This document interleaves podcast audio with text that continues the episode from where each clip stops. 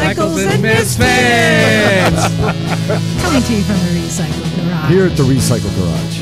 in sunny Santa Cruz, California.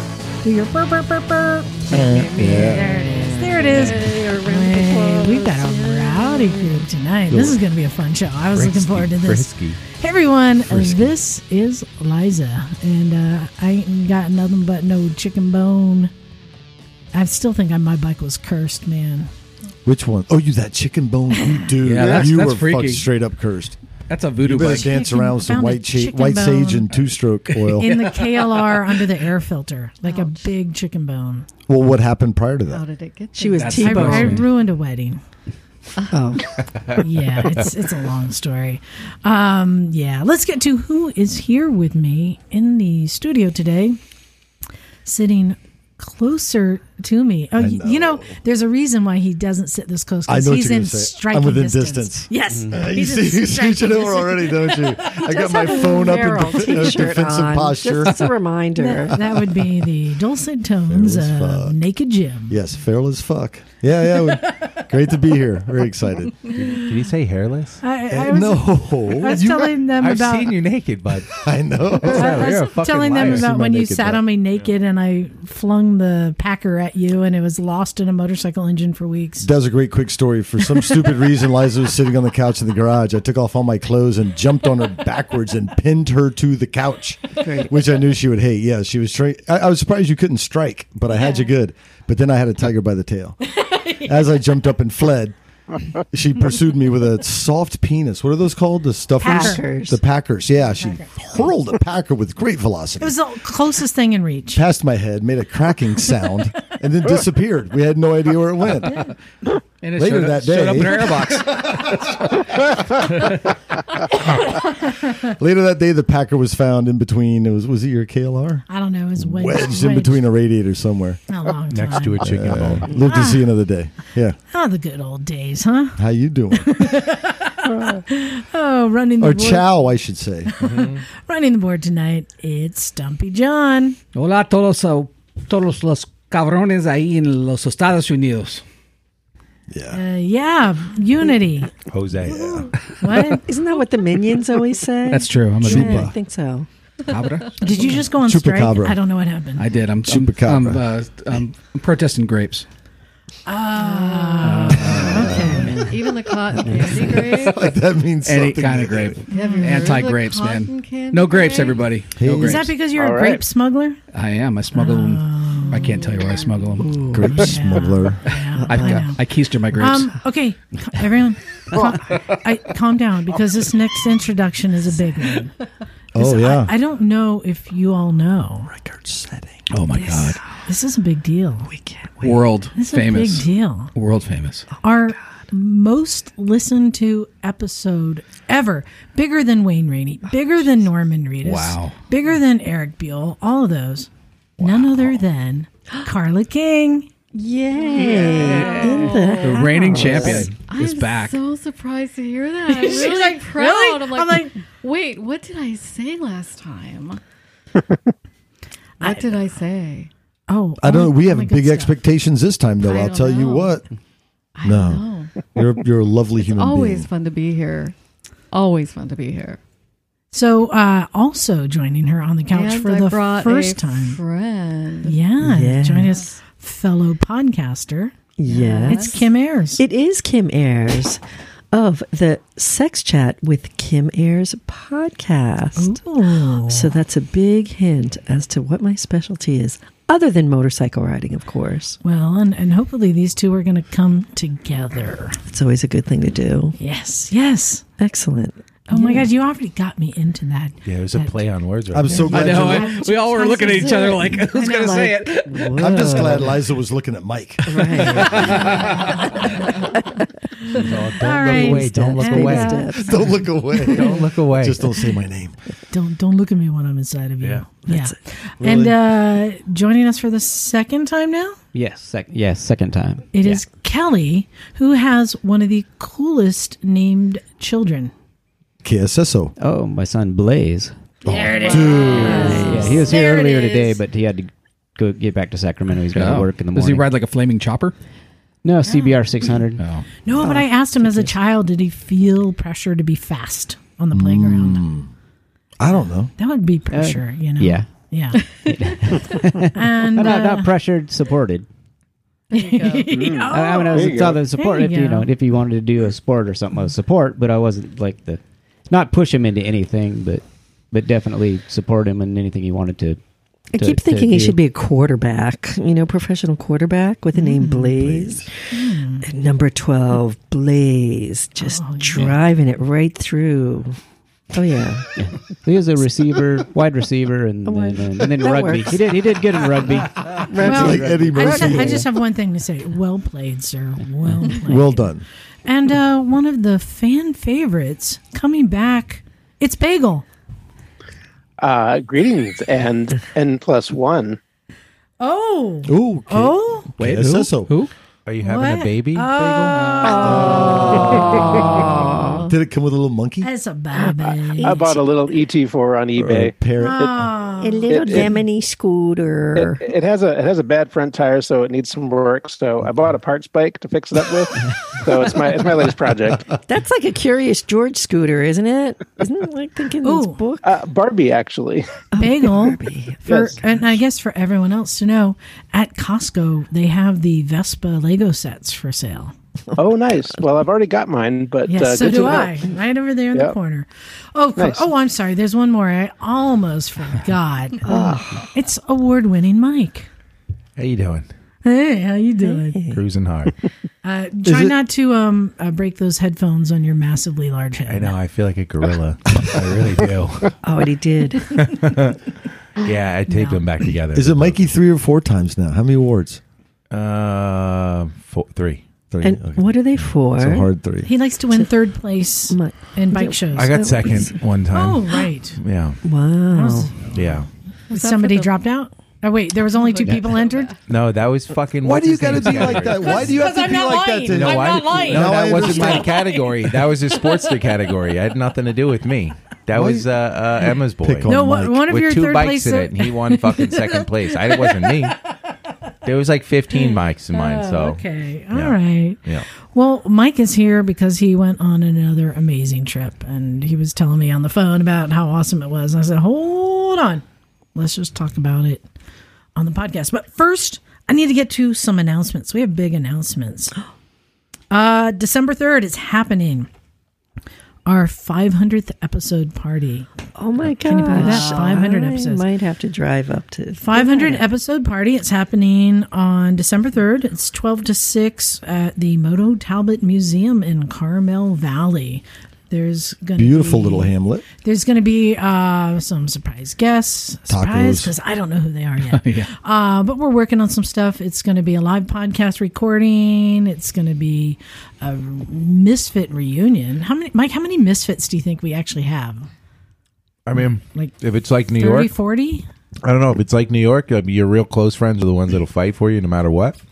Your acquaintances are the people that you know you wouldn't fight for you. So I don't know how do you how do you quantify that? Where do you Misfits? put Mean Megan? Mean Megan? Um, she's an OG. Yeah, she would stab you. Like, with if a she comes back screwdriver, right dude. now, I she would shank somebody on my it. If she came back right now, she'd probably step in, you know, and She take was- a take a blade. She would. She would. Didn't you say Um, we're gonna have a petting zoo too? Uh, well, are you offering up yourself? Anybody can pet me if they want. Yes. Um, so is, this is a, a party bagel. I'm really, really hoping that you were coming down for this. Yes, I am planning to come down. I've got the time off, that so is yes, great. I I'm will going to be, be there.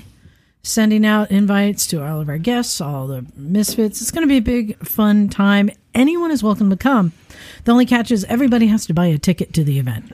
Uh, the ticket pays for your admission to the museum, and that's how they're letting us use the museum. So it's it's ten dollar entrance. Uh, I think it's like twelve bucks on Eventbrite. Um, Motorcycles and Misfits. You can go to our Facebook page. I'll put a post on the website eventually. Um, but make sure you get your tickets. All you guys get your tickets because I don't know, it might sell out. They told me that they have um, the fire marshal said you can only have 49 people. I'm like, uh, Yeah, they said it's limited capacity. I'm sure it'll ebb and flow, that. but uh, yeah, it'll be fun though. Yeah, taco truck. There'll be uh, some sponsor people there. Yeah. it'll be a hoot. And it's cha- I think it's more expensive to go on a normal day, like as their donation or whatever they take. Yeah, it's, t- it's ten dollars. Is it always 10? Yeah, yeah. It's just the we're just it's a nonprofit this museum so we're just putting all the funds towards that but we're gonna have drinks and food and stuff um another announcement rev sisters moto film festival it is october 28th is when it starts uh, kim if you didn't know this uh, it's another hat i wear i'm a rev sister and we produce motorcycle film festivals and this one is online again uh, because it, it went online because of covid um, it is absolutely free for the first weekend of viewing. It's, it's on hosted on YouTube, but you still have to register to get your passes, get your access. If you want the two week viewing um, uh, window, it is only ten dollars for a ticket. Got tons of films, and this year we got a whole bunch of international films. I've been great. watching French, uh, Brazilian, um, from all over and and and just like our podcast it's all sorts it's racing i saw a really cool one on um motocross sidecar racing these guys oh man Oh. What are they going to think of next? i know right Motocross I think I saw sidecar. someone's in Instagram about the uh, film festival. yeah, Yeah. Go to rev it's always good. It's always revsisters.com and register there and then last one this is pretty cool um a former guest of ours and personal friend Erin Sills have you guys seen the big news Erin. So Erin Sills has 45 land speed records now, I think, and has a motorcycle in the Smithsonian. Oh, that's just awesome. Wow. had the gala party this weekend and the opening of the exhibit. It's uh it's like uh speed and it's like land and air. It's all this stuff. It's like there's Erin's motorcycle and tracksuit next to like Mario Andretti's car. Oh, really? Yeah. Yeah. Well, it's she's the fastest amazing. woman in the world, right? it's what an honor Yeah. for her to be there. So I'm trying to plan a trip down to Washington D.C. to go see this because that's pretty cool. The, the honors don't get much higher than the Smithsonian. I, In this country or in the world? She's been My on our gosh. show and in the Smithsonian. Oh, we've mean, had chili with her and uh, her and her husband. So Uh, yeah. So go to the if Wonderful you if you're go, anywhere near uh, Washington D.C., go to the Smithsonian, go see the new exhibit, and uh, say you know about her from us. Um. All right, Mike, are you ready to do this? Yeah. You have been living the high life, haven't you? Yeah. yeah. yeah. So here's here's the thing. Um, uh, Cat from Layout Escapes. Do you guys know Layout Escapes? you know Cat? Kat. Yeah. He's been coming on our show for years and talking about his trips, and we love promoting, you know, uh, a local and a friend. But we really didn't have any idea what he does or how well he does it until uh, Mike went on one of his trips, Oh, and then nice. This year, I don't know if you know, but he developed a Misfits in in the Dolomites trip Oh, for for our listeners that Emma went on. Really? Yeah, is and that? it he scaled it down. It didn't involve a MotoGP MotoGP track and the usual flair that he does. Uh, this one was more of a teaching uh, trip on how to learn how to navigate on your own and get around, and uh, but provided all the same perks that he does. And we had a huge, I mean, huge success. Um, but it also gave us insight that he's really good at what he does. He is. He is. I've ridden with him. He's awesome. He's really good at what he and he knows how to pick the good places with the hot tubs and the view and the good food. well, see, this where is did you go? We just went up in Northern California. Oh, okay. Yeah. Well, this is why Mike was calling me an asshole a second ago. Uh oh. Because he's got all these amazing photos of beautiful villages and cappuccinos and charcuterie. And I'm like, Mikey, I could give two shits about this kind of vacation photos. I'm going to be honest. This is not my brand of stuff. I, it looks great, but more so, I love hearing about Cat and the service that he offers and how well he does. So you went on another one of Cat's trips, and this one is called Corsica Dream. Yeah. But you had a uh, you were there for a reason. You weren't just going to be on the tour. You were working it. Yeah, I was. So this is it. It's just going to be the short answers. Well, yeah, I mean, you're asking me questions. I'm answering. So you them. did a trip You know, before I that. can, uh, Um, you know, Yeah. So you went on the first trip, and you came back and said, "This guy's actually really good at what he does." yeah, And you had such a great time. Wait, that was ear- earlier this year. yeah. It was like six weeks before it. Yeah. I got back. Um, so Yeah, I went on the uh, Corsica Dream, and uh, I didn't. I didn't be honest with you. I didn't really know anything about Corsica or Sardinia when I went or beforehand, and I said, "Yeah, sure, Italy." Um, it turns out, I suppose, the northern islands French and the southern ones Italian. There's like a whole long history about the whole thing. Um, and yeah, and that, that was it. But like that wasn't only part of the ride. Um, but yeah, I did a bunch of drone stuff for my for my own, you know, because I like doing the video Yeah. stuff. And uh, he was so stoked on it, he asked me to come back um, so that he can use it for a promotional video for for his that tour. That's great. Yeah, so I was like, yeah, sure, you know. Um, So this tour, the Corsica Dream. So usually on his tours, it's like you get a really nice bike, really nice hotels. He takes you around, and then you end up on a track. Is that what this was too? yeah, yeah. So where did you start?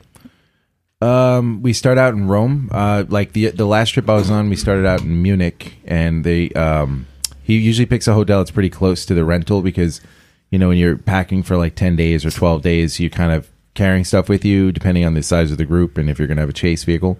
This one did have a chase vehicle, um, which is a little bit a little bit nicer because then I could bring a little bit more stuff. Um, I don't have to choose as much on the way. Um, but in Rome, um, the motorcycle dealership was like, you know, five minutes down the road. Uh, I would say the first thing that, that I would mention was like I, you know, I'm fortunate enough to have gone like earlier. Yeah. So I went for like, um, I don't know, I think it was like five or six days early, and just you know around Rome, and I did a bunch of stuff. I went down to um, Naples, Pompeii, the Amalfi Coast, Positano, Capri, stuff like that. So, um, and then I, you know, I came back up and I did all the Rome stuff, the Vatican, and all that. Um, it was very, very hot. It was, there was a heat wave or something. Um, it, the Rome was insane. I don't know if, if you got anybody here who's ever been to Rome, but it, and it's and then having gone to like I think I was I was in like it fourteen cities or something. Yeah, Like the way you ones. the way you like rolled off those cities, like I, it's awesome that you're so comfortable with fucking Italy. I'm like, I've never even been there. Mike's like Yeah. ringing off all these cities. I mean, I just hit like the, the it's big names, awesome, right? Like you know, everybody knows those names that I said, and that's all I Yeah, knew. So I that's went to go cool, check though. them out. Yeah. You know, Oh, Um, you had the family there for that time too? No, they're there in the end. Okay. But like most of his tour kind of focuses on like from Rome up like uh, north to Livorno, and then you hop on a ferry, and then it's kind of like Tuscany based, which is the northern part of of Italy. Um, so that's why when I was in Rome early, I was I was stoked that I could take a little bit of time and go check out the south a little bit on my own, um, without a tour or whatever. So that was pretty good. Um, but have like again, realistically, Squirrel. Well, There's Squirrel. literally a squirrel behind you. Carrying a nut too. I, I think like what, what was one of, one of the most interesting things about the trip for me was getting to compare the cities to one another, uh, and also getting to have like this. You know, I'm like 40, and I've heard and seen and known about Italy, and I have all these like ideas, and then you get there to kind of like put them against what's actually there, um, the people, the food, and and uh, you know the actual culture, like experiencing it and then the cities um, you know there are a lot of similarities but then they're completely different to each other. And if i could say one thing about rome it, it was definitely like kind of uh, italian disneyland a little Right. bit. Yep. and, and and and not like in the way that there's like you know like in, i'm from new york right? It's not like going to brooklyn you know during like an italian you know festival or something. It was it was like things you've seen on posters and movies and stuff and then you're there like kind of like hollywood and it was kind of like that right Yeah, it's totally like that. yeah, it's a lived in city where people are doing there's like, you know, politics and businesses, but I while I was there, I felt like the I felt like kind of okay, so there's tourists everywhere. I don't have to feel uncomfortable about being a tourist because I'm with my people here, right? Like this is like it was like a tourist town. So everywhere you go, everything's catered towards the tourists, even though there is businesses and, you know, residents and this that. Um that was very much the vibe I got. It was completely different than, you know. Did you like it or not? I yeah, I loved it. Yeah, okay. I loved it. I mean, I've never seen anything like it being on the East Coast. You know, where I'm from, you, you know, we'll have like some historical stuff, right? Like some like colonial times things and Civil War stuff, and here we have West uh, like cowboy shit and you know stuff like that. We we have things like this is the first 7-Eleven uh, east of the Mississippi. Yeah, that's you know what I'm saying? We've got like us, Victorian you know? buildings, right? Yeah, And they so they they were like wrestling lions and things. Well, it's, yeah, it's Fucking pretty. It's really pretty years here to see like the contrast of new and old, but it kind of still blends uh, Right. like relatively normal. But the difference there is that like you're like, you this is straight up two thousand years old, and then you're sitting in a cafe like literally right, Right. next to it, looking at this. And then I, I definitely had a lot of these feelings of like, this is insane. Like like there's been um, uh, commerce right here where I'm sitting for like de- like what do you what, centuries? Millennia. Thousands of Thousands, Yeah, thousands. like like it's been functioning, and then also like getting to see you know the technology and the the, the just how well crafted and beautiful things were um, was really uh, it was just kind of a lot to take in. Hey, know? what's the di- what? Okay, um, what's the difference between two? Let's see. Let me get. I'm screwing this up here. Uh, all right, is um, two. Okay, what's the difference between 200 miles and 200 years old? Okay, an. American thinks 200 years old is old, and a European thinks 200 miles is far. Uh, yeah. Yeah, Something like that. Yeah, Did you did you drive in Italy, or were you on I bikes? did. Or what? No, I drove. I was on motorcycles. Like when I was in Rome. What'd you guys ride? not- What were you riding? Hold on. What were you riding? Hold on. Yeah. Hold on. He did drive. You have to tell the story. Oh, that's, I told you about that. The that. bridge. Oh wait, I, I'll get to that. Let me get to that because that's Because fucking apparently you can get yourself into trouble on tiny anyway. roads. Just saying. It it's- might it's did. fucked up. It's fucked It up. is. But anyway, so we, we were in Rome, and and it, it was uh, it was definitely an experience. I think that everybody should go and see, and the Vatican, see the Sistine Chapel, the creation. You know, um, there's just so Did much. Did you hear about that American tourist this week there? Seriously? Not a Where? joke. What happened? He went to the Vatican, insisted on seeing the Pope, and when they wouldn't let him in, he smashed ancient statues. Oh, jeez. No. Yeah. Well, Pope Wait. should have seen him apparently. Yeah. See- American? So that's another thing that Yeah, you see that. there is that you see Yeah. like the the generations of you know decay and also like war, and then there's like a lot of um, you know looting right at different times. Um, and it's just it's really kind of interesting to see. And then at some point, like things were preserved, right? Like, uh, like I, I I remember seeing the Colosseum and, and thinking to myself, like, wait, it looks like Swiss cheese. Like it was the weird. I, I wanted to know, like, why was there these little pock marks and holes everywhere? And I so I, like I did like a private tour of the Vatican and the Colosseum because I just didn't want to deal with all the crowds and stuff. And uh, it turns out that there was like metal, right? Metal pieces that held all the blocks together. They tell you about the construction, and at some period of time, that like people would just go in literally for the metal.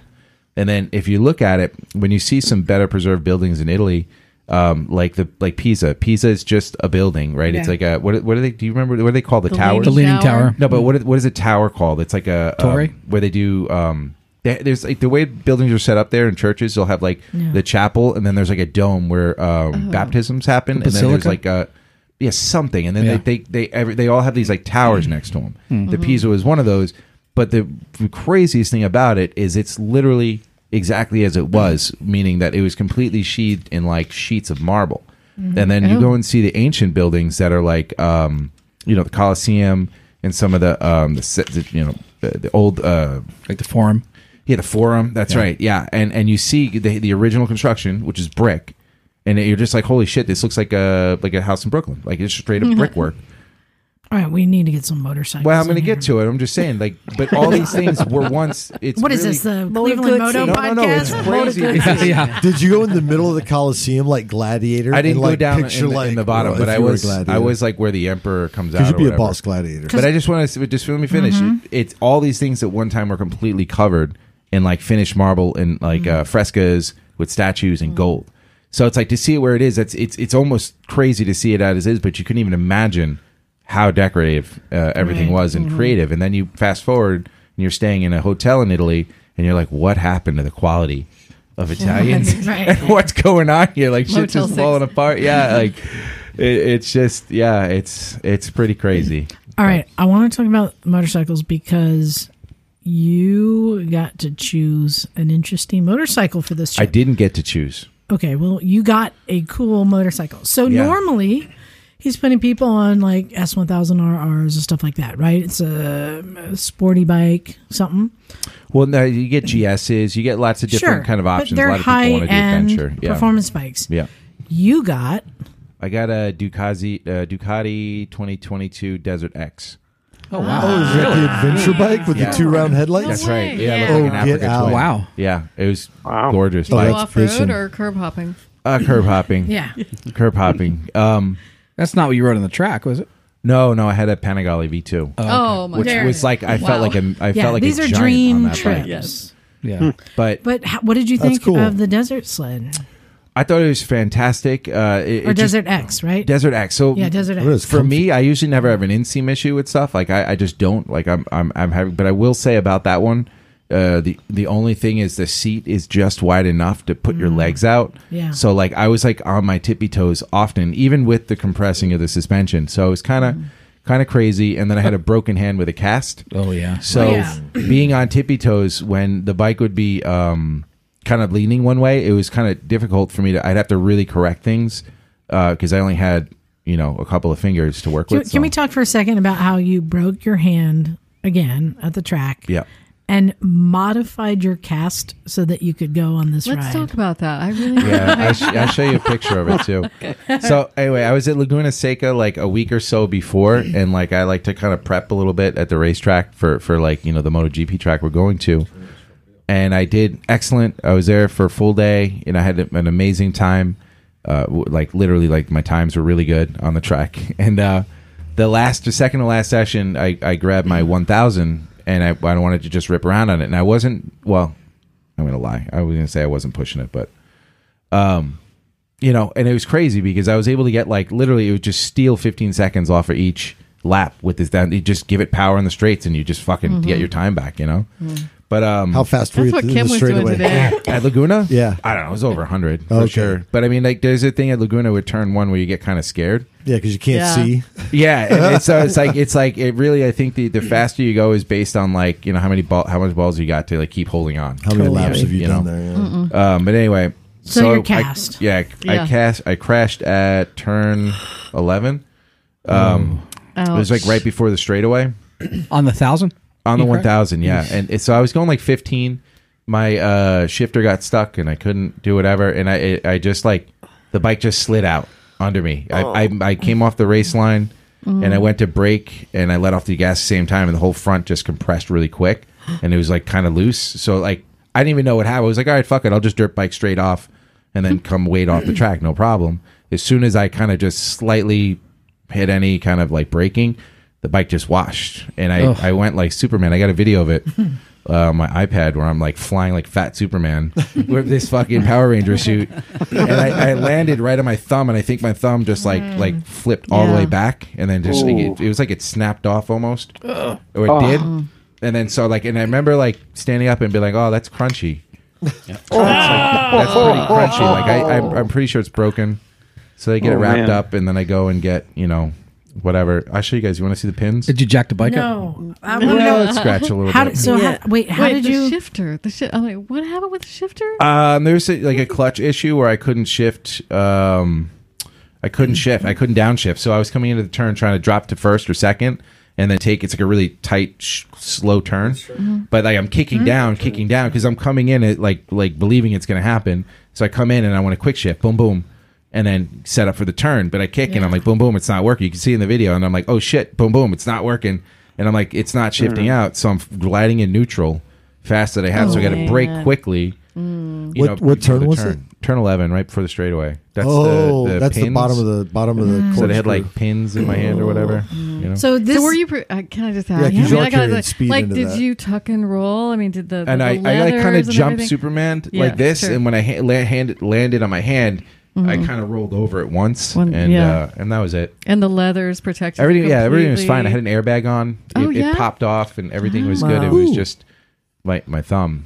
So Mm-hmm. anyway, I go back and they throw some ice on it, and he's like, "Oh, you, you'll be all right." Oh. and I'm like, "Dude, I'm like, it's crunching." I'm like, "I'm pretty sure." Whatever. So Take two Tylenol. You'll be and I broke my wrist right before the Czech trip, and so but I got the cast off right before.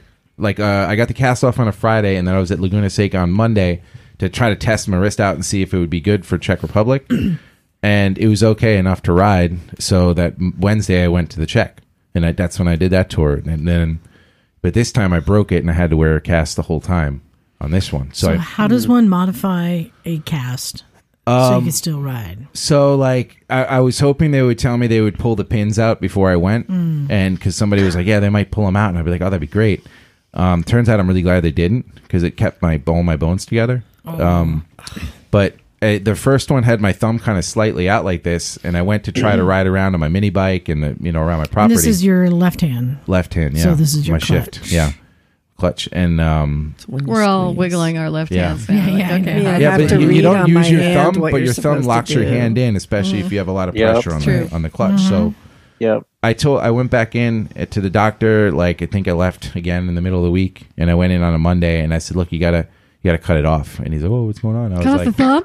"No, no, no." yeah." I said, "You gotta take the cast off," and he's like, "Oh, what's what's the problem?" And I was like, "Oh," I said, "My my hand shrunk and it's moving around a lot." I just bullshitted him, but uh, then when he put it on, I pulled out a, a, um I pulled out a, uh, a, um, a grip. Mm-hmm. Sounds Nice. Like like know. Jocelyn Snow Yeah, I did. pulled it out and I pulled the grip awesome. out and I was like, "Can you just kind of work it around a little shit. bit?" And he kept putting my thumb out, so I and I kept like when he'd like turn, I would like push it back like this while I was Around setting, and the then he'd come back and like kind of come and adjust it, and I would like push it back, and then eventually it set like kind of the way I wanted it to, so that it would be you know good. God.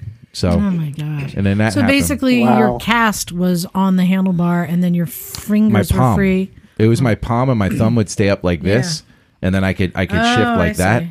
And then I had I went to So So Maria, and I had him take one of my built gloves and modify it this is funny. like You a, did not. yes. Did you Oh, really? He had Wow. his glove m- from a seamstress enlarged to Get fit out. over Yeah. his They- hand. like they Off cut it the open. cast. They split Yeah. the Yeah. glove right here and right here, right and then between put extra your thumb materials. and your forefinger. Oh. Yeah, yeah, yeah. and, and a the zipper on it, and it looked like a it looked That like a is like a like a Awesome. clab like a, cr- uh, what do you- like a Claw. claw.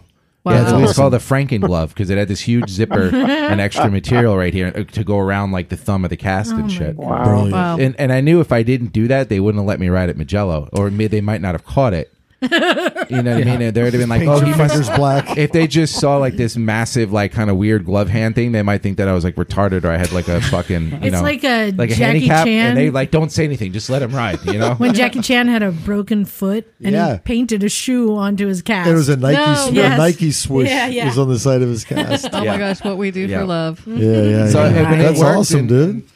so you're it kind of worked, and both the bikes I used had quick shift, so I didn't oh, really Oh. have to shift that much. So, but it was good. I haven't used that yet It's good. because I don't race.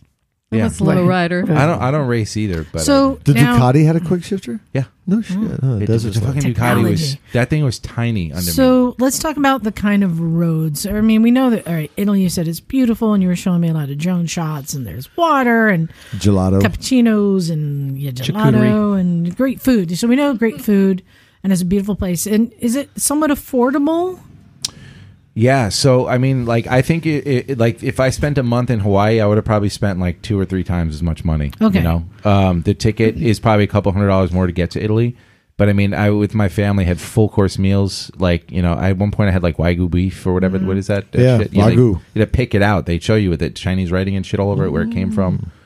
Um, but yeah, I mean, the food was super affordable. The hotels were. You I know, hope he didn't eat Chinese wagyu. Yeah, I hope not. Oh no, no, you don't eat Japanese. whatever the fuck. to Say if they show it on the menu, it's going to be in Chinese. get it on- You're like, yeah, I'll take Very it. good from China. Now I know, now I know why it's It said, in made, it said made in China. They sell it in Alibaba. You can get a good deal. Yeah, Yeah. exactly. But- okay. But I mean, Um, the roads were, were really good. Um, they were. It was. If I could sum the whole tour up, um, I would say that it is for people who are very passionate, kind of canyon drivers, right? So what you were describing to me is like people come from all over our our country to go to ride the tail of the dragon, right? And you were like, it's just like that every day, right? All day, every day. All day, every day. All Are you day. talking about the Dolomites? Well, I did the Dolomites during the Czech trip. This was this was just like um like the Corsica. southwest or the southwest coast of Italy from the midway up Rome all the way up to Livorno, and then you we. Do you want me to just tell you the route real quick? yeah.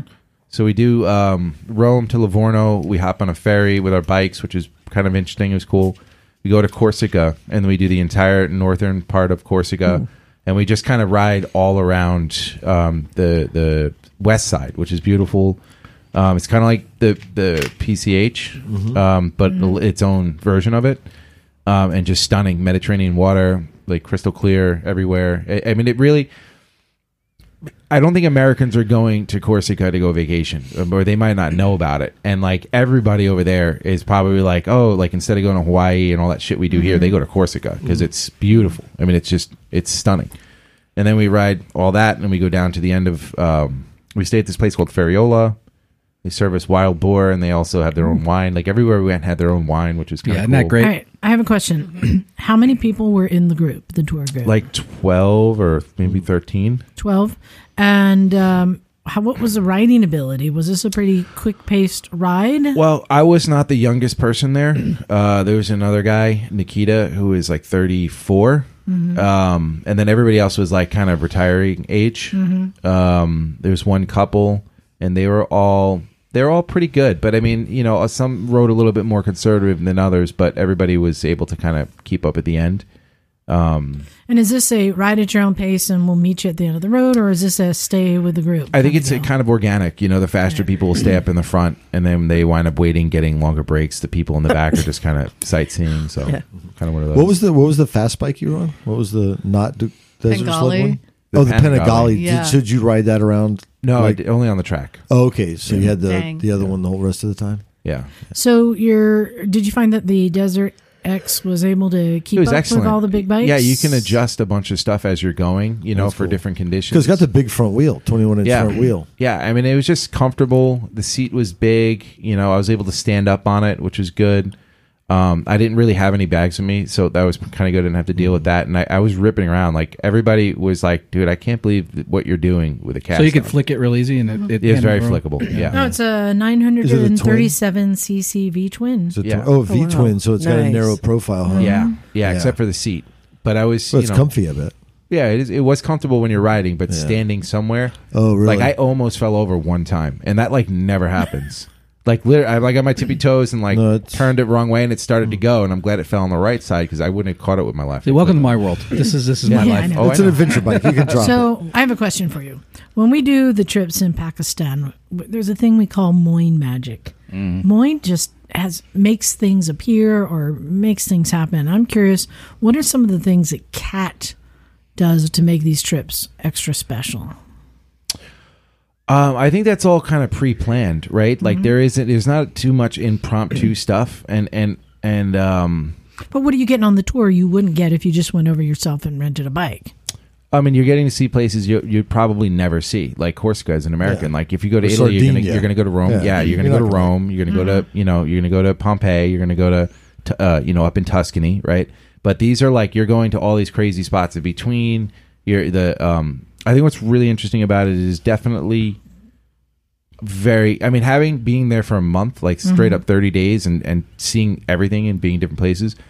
Um, on the trip there was a lot more like kind of authentic places that we would go to and um you know kind of not off the beaten path but like actual local spots including the hotels So, right he, so he's found the best roads for Yeah. riding, and then he's found the like quaint little cute places to make it really nice. yeah I- what What do you like to eat? I mean, being there for that long, what What are some of your favorite go tos? um i mean there was a lot you know um like pizza, cannoli. Yeah, I, I would say I would say that like eh, over like after a while, like there's a lot of the same stuff, and like I think to myself here, like a lot of the staples in my diet, right? And I, I could change it. I can go to Charlie Hong Kong's today. Tomorrow I can go get a cheeseburger there, and this and that. There is kind of that there, but like every place you go to has like kind of basically their same version of of what they have there.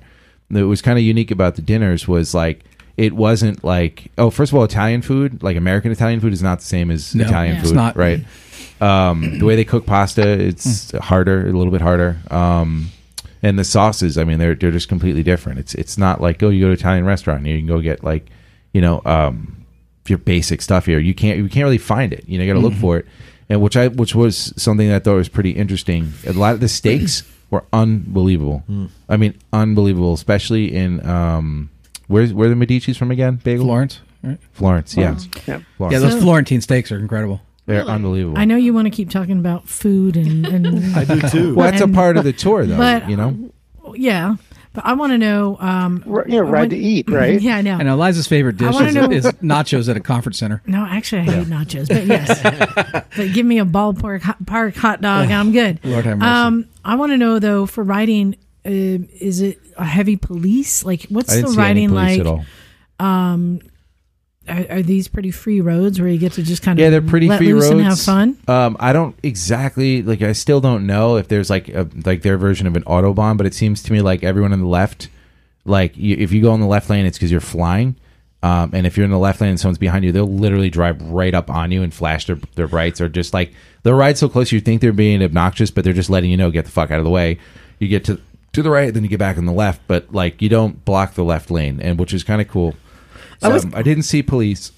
Yeah, I was going to ask, how were the car drivers? They were they were aggressive. They were pretty aggressive. Yeah. Um, It's those scooterists you got to watch out for. Yeah, there's a lot of scooters. and, and- I was and like, listen, yep. we didn't ride in Rome, and I, Rome, Rome reminded me a bit of um, Barcelona when I went. That it was fucking insane. I mean, is, like, like yeah. I remember stepping off a sidewalk and just not getting like what hap- like what's going on here. There's like a line. There's lines there. No one's in them.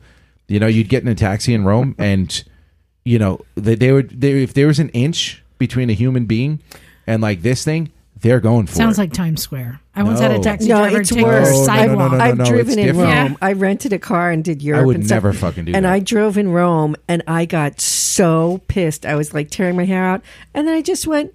When in Rome, and then I started driving like an asshole too, because that oh. inch in front of my bumper was my inch. Yeah. So it's funny that you said that because that's exactly what I went through, and it totally flipped it for me. And then I had a blast. It was like bumper cars. and then you go down roads like you'll see the taxi like go down there and i'd like claim like oh my god that's not a road like that's like that's the i don't think any that, that, that looks like it's a pathway Oh, speaking But I'll of get to which, that. let's get. I want to get to this because you had a car yeah and you were driving with your family, yeah and uh, so apparently there are things that may or may not be roads. It's it's hard to yeah tell. like it Is was this- built like 400 years ago for Is like this a horse and because carriage they're not there's not a lot of signage telling you where you can and can't go?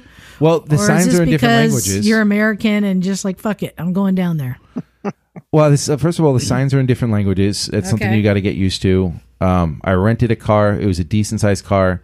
I mean, I, I'd always when I go to Denmark, I'm always making fun of Marie with little small cars. I'm like, that's not a fucking pickup truck. You know what I mean? Um, and even going there, you could see that like the infrastructure was built after, or like vehicles and stuff were built after this infrastructure was there, and we want to maintain that. So what do we do? We build smaller cars, Fiats, Right. and Fiat Pandas, and shit like that, scooters, things that are easy to get around, and even the the pickup trucks are very short. They even have those funny ones you see on TV in movies. Like it's like a three wheeled, like a mm. tuk tuk, but it's like a mm-hmm. pickup. Yep. and it's That's Nape. yeah, it looks like a scooter. but It's just crazy. Well, It so is a scooter, basically. Yeah. you discovered why they have such small cars. Yeah. So then my, we Yep. get to our place, and I'm like, oh, she- my wife's like, oh, you should go up there and turn around. I'm like, ah, it looks like a one way road, but then we see a sign that says both ways. I'm like, this is a fucking one way road. But I'm like, whatever. I said, well, she's like, you go up to the top there and then come back around. So, and, and we're looking at the map. The map says go that way. This is a fucking mm. road. You know. I get to the back to the top of it. I'm looking for a parking space. I'm like, all right, let's just keep going. We get to this one space, and there's a bridge like expanding over like a, some sort of valley, and then going to the other side. And I'm like, I don't think that we, you know, that's the place to go. And, she, and but there's nowhere else to go. we can't turn around, and like that's it. You know what I mean? And so I'm I'm sitting there looking at her. I'm like, that's definitely not the way to go. She shows me the phone, and sure enough, the GPS says, you know, drive the car that fucking way. You know. So I'm like, I'm like, I don't think this is a good idea. And then so we come up to the bridge, and it's kind of like a, it's not a 90 degree turn, but it's kind of a 45 degree turn onto this bridge. So I couldn't really see how big the bridge was, but I could tell that this is not. Is you this know, a stone bridge, a metal bridge? Or it's it's like a stone bridge. okay. You know, uh, it, it was yeah, it was literally the width of a car, like literally the width of a car. Like I'm not fucking kidding you. So I pull up and I'm looking at it. I'm like, Marie, this we, we can't do this. Oh, but you got to, you got to. There's cars behind you, and I'm like, "Ah, fucking got to be kidding me. So I'm looking at it. I'm like, you know what? I'm gonna scratch the car up. I know I am, and I'm like, fuck it. So if I'm making a left turn, I'm like, if I pull as far to the wall as possible to make the left, then I won't scratch the entire side of the car, but just the front right of the bumper, right? So then I knew that if I drove the bumper into the wall, and then and then and then oh, rode the rode the wall to the oh, right, it's the lesser of two evils. It's either scratch the entire side of the car, the doors, and the back bumper, uh, trying to make this turn and then back up and oh. scratch it more, or just ride the bumper on the wall until you cleared it. And I did. Mm-hmm. And then I'm like, I'm like, fuck me, Christ, man. Well, you pay for that insurance for a reason. buff out. Yeah, so- and my wife's like, "You got the full coverage." I'm like, "You fucking damn right I did." You know what I mean? Yeah. So then I'm in this thing, right? And this thing's got like 30 fucking sensors everywhere. And this thing sounded like a nightclub going off. It's I'm going across the bridge, and you see the fucking dashboard, and it's just like like red light beams all over the car, like like under the everywhere, you know. Mm-hmm. And I'm looking at the the, the like, are you, if we had to stop and open the door, I couldn't open the door. There's literally an inch on the left and an inch on the right. That was it, right? So I'm like, oh my god, and I'm in the sensors are going off. My wife's screaming, the kids fucking, you know, but jet lag, and I'm going across, and I'm like, all right, you know what I mean? Fuck it, I did it, just one side, no big deal. We get to the other side, we finally make it off. The sensors slow down, my fucking heart rate goes down, and I'm, and then all of a sudden we're in this little mini spot where there's only one way to fucking go, and that street was had to been a foot smaller Oh, than where I no. just came from. So you got to go oh. back. And I'm, did I'm have looking to at my back wife. up? She's like, "It says go there," and I'm like, "I don't give a fuck where the fuck it says to go." I'm. gonna- We have four wheel drive. I'll drive up the fucking hill right now and get the fuck out of here. You know what I mean? And then so This I is do. like a modern version of yeah. vacation. With So I Chevy pulled Chase, to the right? side and I let the fucking tuk tuk by and I let the Fiat by, right? And I'm like, whatever. I said, "There's no way you could do that." Oh, you sure? And I'm like, Marie, Marie, you know, what I mean? cut the shit and we turn around. So I do like a fucking thirty point turn, like in Austin Powers. I swear to God, like two inches, three inches, two inches, three inches, two inches, oh. and then I turn back around, and now I'm sitting there looking at the bridge again, and I'm just like, Your old friend. I'm like, I hope this is a two way road on the other side. You know what I mean? yeah. Like so, we come across the bridge. The fucking alarms are going off. Everything. You know what I mean? And I get and I get back to the end, and now it's a right turn. Yeah. And I'm like, all right, I know what to do this time. Just drive right into the wall. Oh, matching scratches on both I swear to fucking, I got pictures of it on the car. It looks exactly it's identical on both sides. Brand new, two, 2022 with like five kilometers on it. Audi Oh, no. something Q5 or whatever the fuck it is. Oh, jeez. And and and I'm You're like James Bond, dude. yeah, and the entire front left side bumper, the thing was like ground down to like through the bumper. But I got oh. through, and, and and that was it. And I said to myself, I'm like, I've replaced the bumper in a car. That's like four hundred dollars. Get the fuck out of here. You know what I mean? Place the plastic bumper. We're good to go. Mm-hmm. New sensors, and it's not door panels and paint and all this shit. Just put a new bumper in. You know. So that was like the first day that she got there, and uh, And she said, "All right, I'm Let's get some The gelato. funny thing hotel's was- on the other side. But- yeah, Wait, she's it like, gets it's better. we, ju- we, it's over the bridge, Mike. You know. But so when it get and, and then I and I just remember everywhere we went, uh, we'd be driving kind of through somewhere slowly, and, and people would look right at my bumper, and, and you could tell they were like, Americans. no, they were like, stay away from that guy. you know what I mean? Like, stay. That guy don't give a fuck. You know what I mean? Like, zero fuck. They were- Howdy. They were literally matching on both sides. You know what I mean? So that was my word. car story. All right, so Better back ride a to motorcycle. the motorcycles. So you do this amazing tour, and then on Do you want me to tell you where I went? Tell me where you went, but then I want to get to the whole point that the reason that his Leod Escapes tours are so amazing is you end up at a racetrack. And I, can and I want to hear tell you about you the d- hotels though. Like, because they were really, really cool. Like that was kind of Okay. a part of his trip. Is um, the one in Corsica is called Ferriola. Mm-hmm. It was like this just beautiful place, kind of past you know the busier areas, and you could tell as a family owned it, and like they're very welcoming, and they make like all the food there. The wild boar on the island is like a big thing, and it was the best boar I've ever had.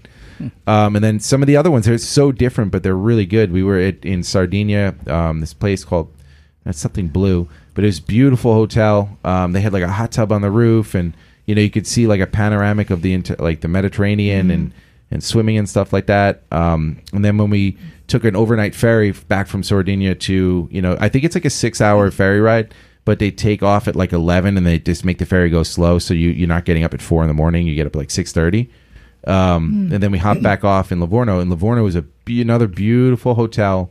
Um, it was just stunning. Uh, the um, ferries have cabins, or how? D- yeah, yeah. It was like a cruise ship. Oh, okay. It had like games and fucking movie theater, all the shit on it. Mm.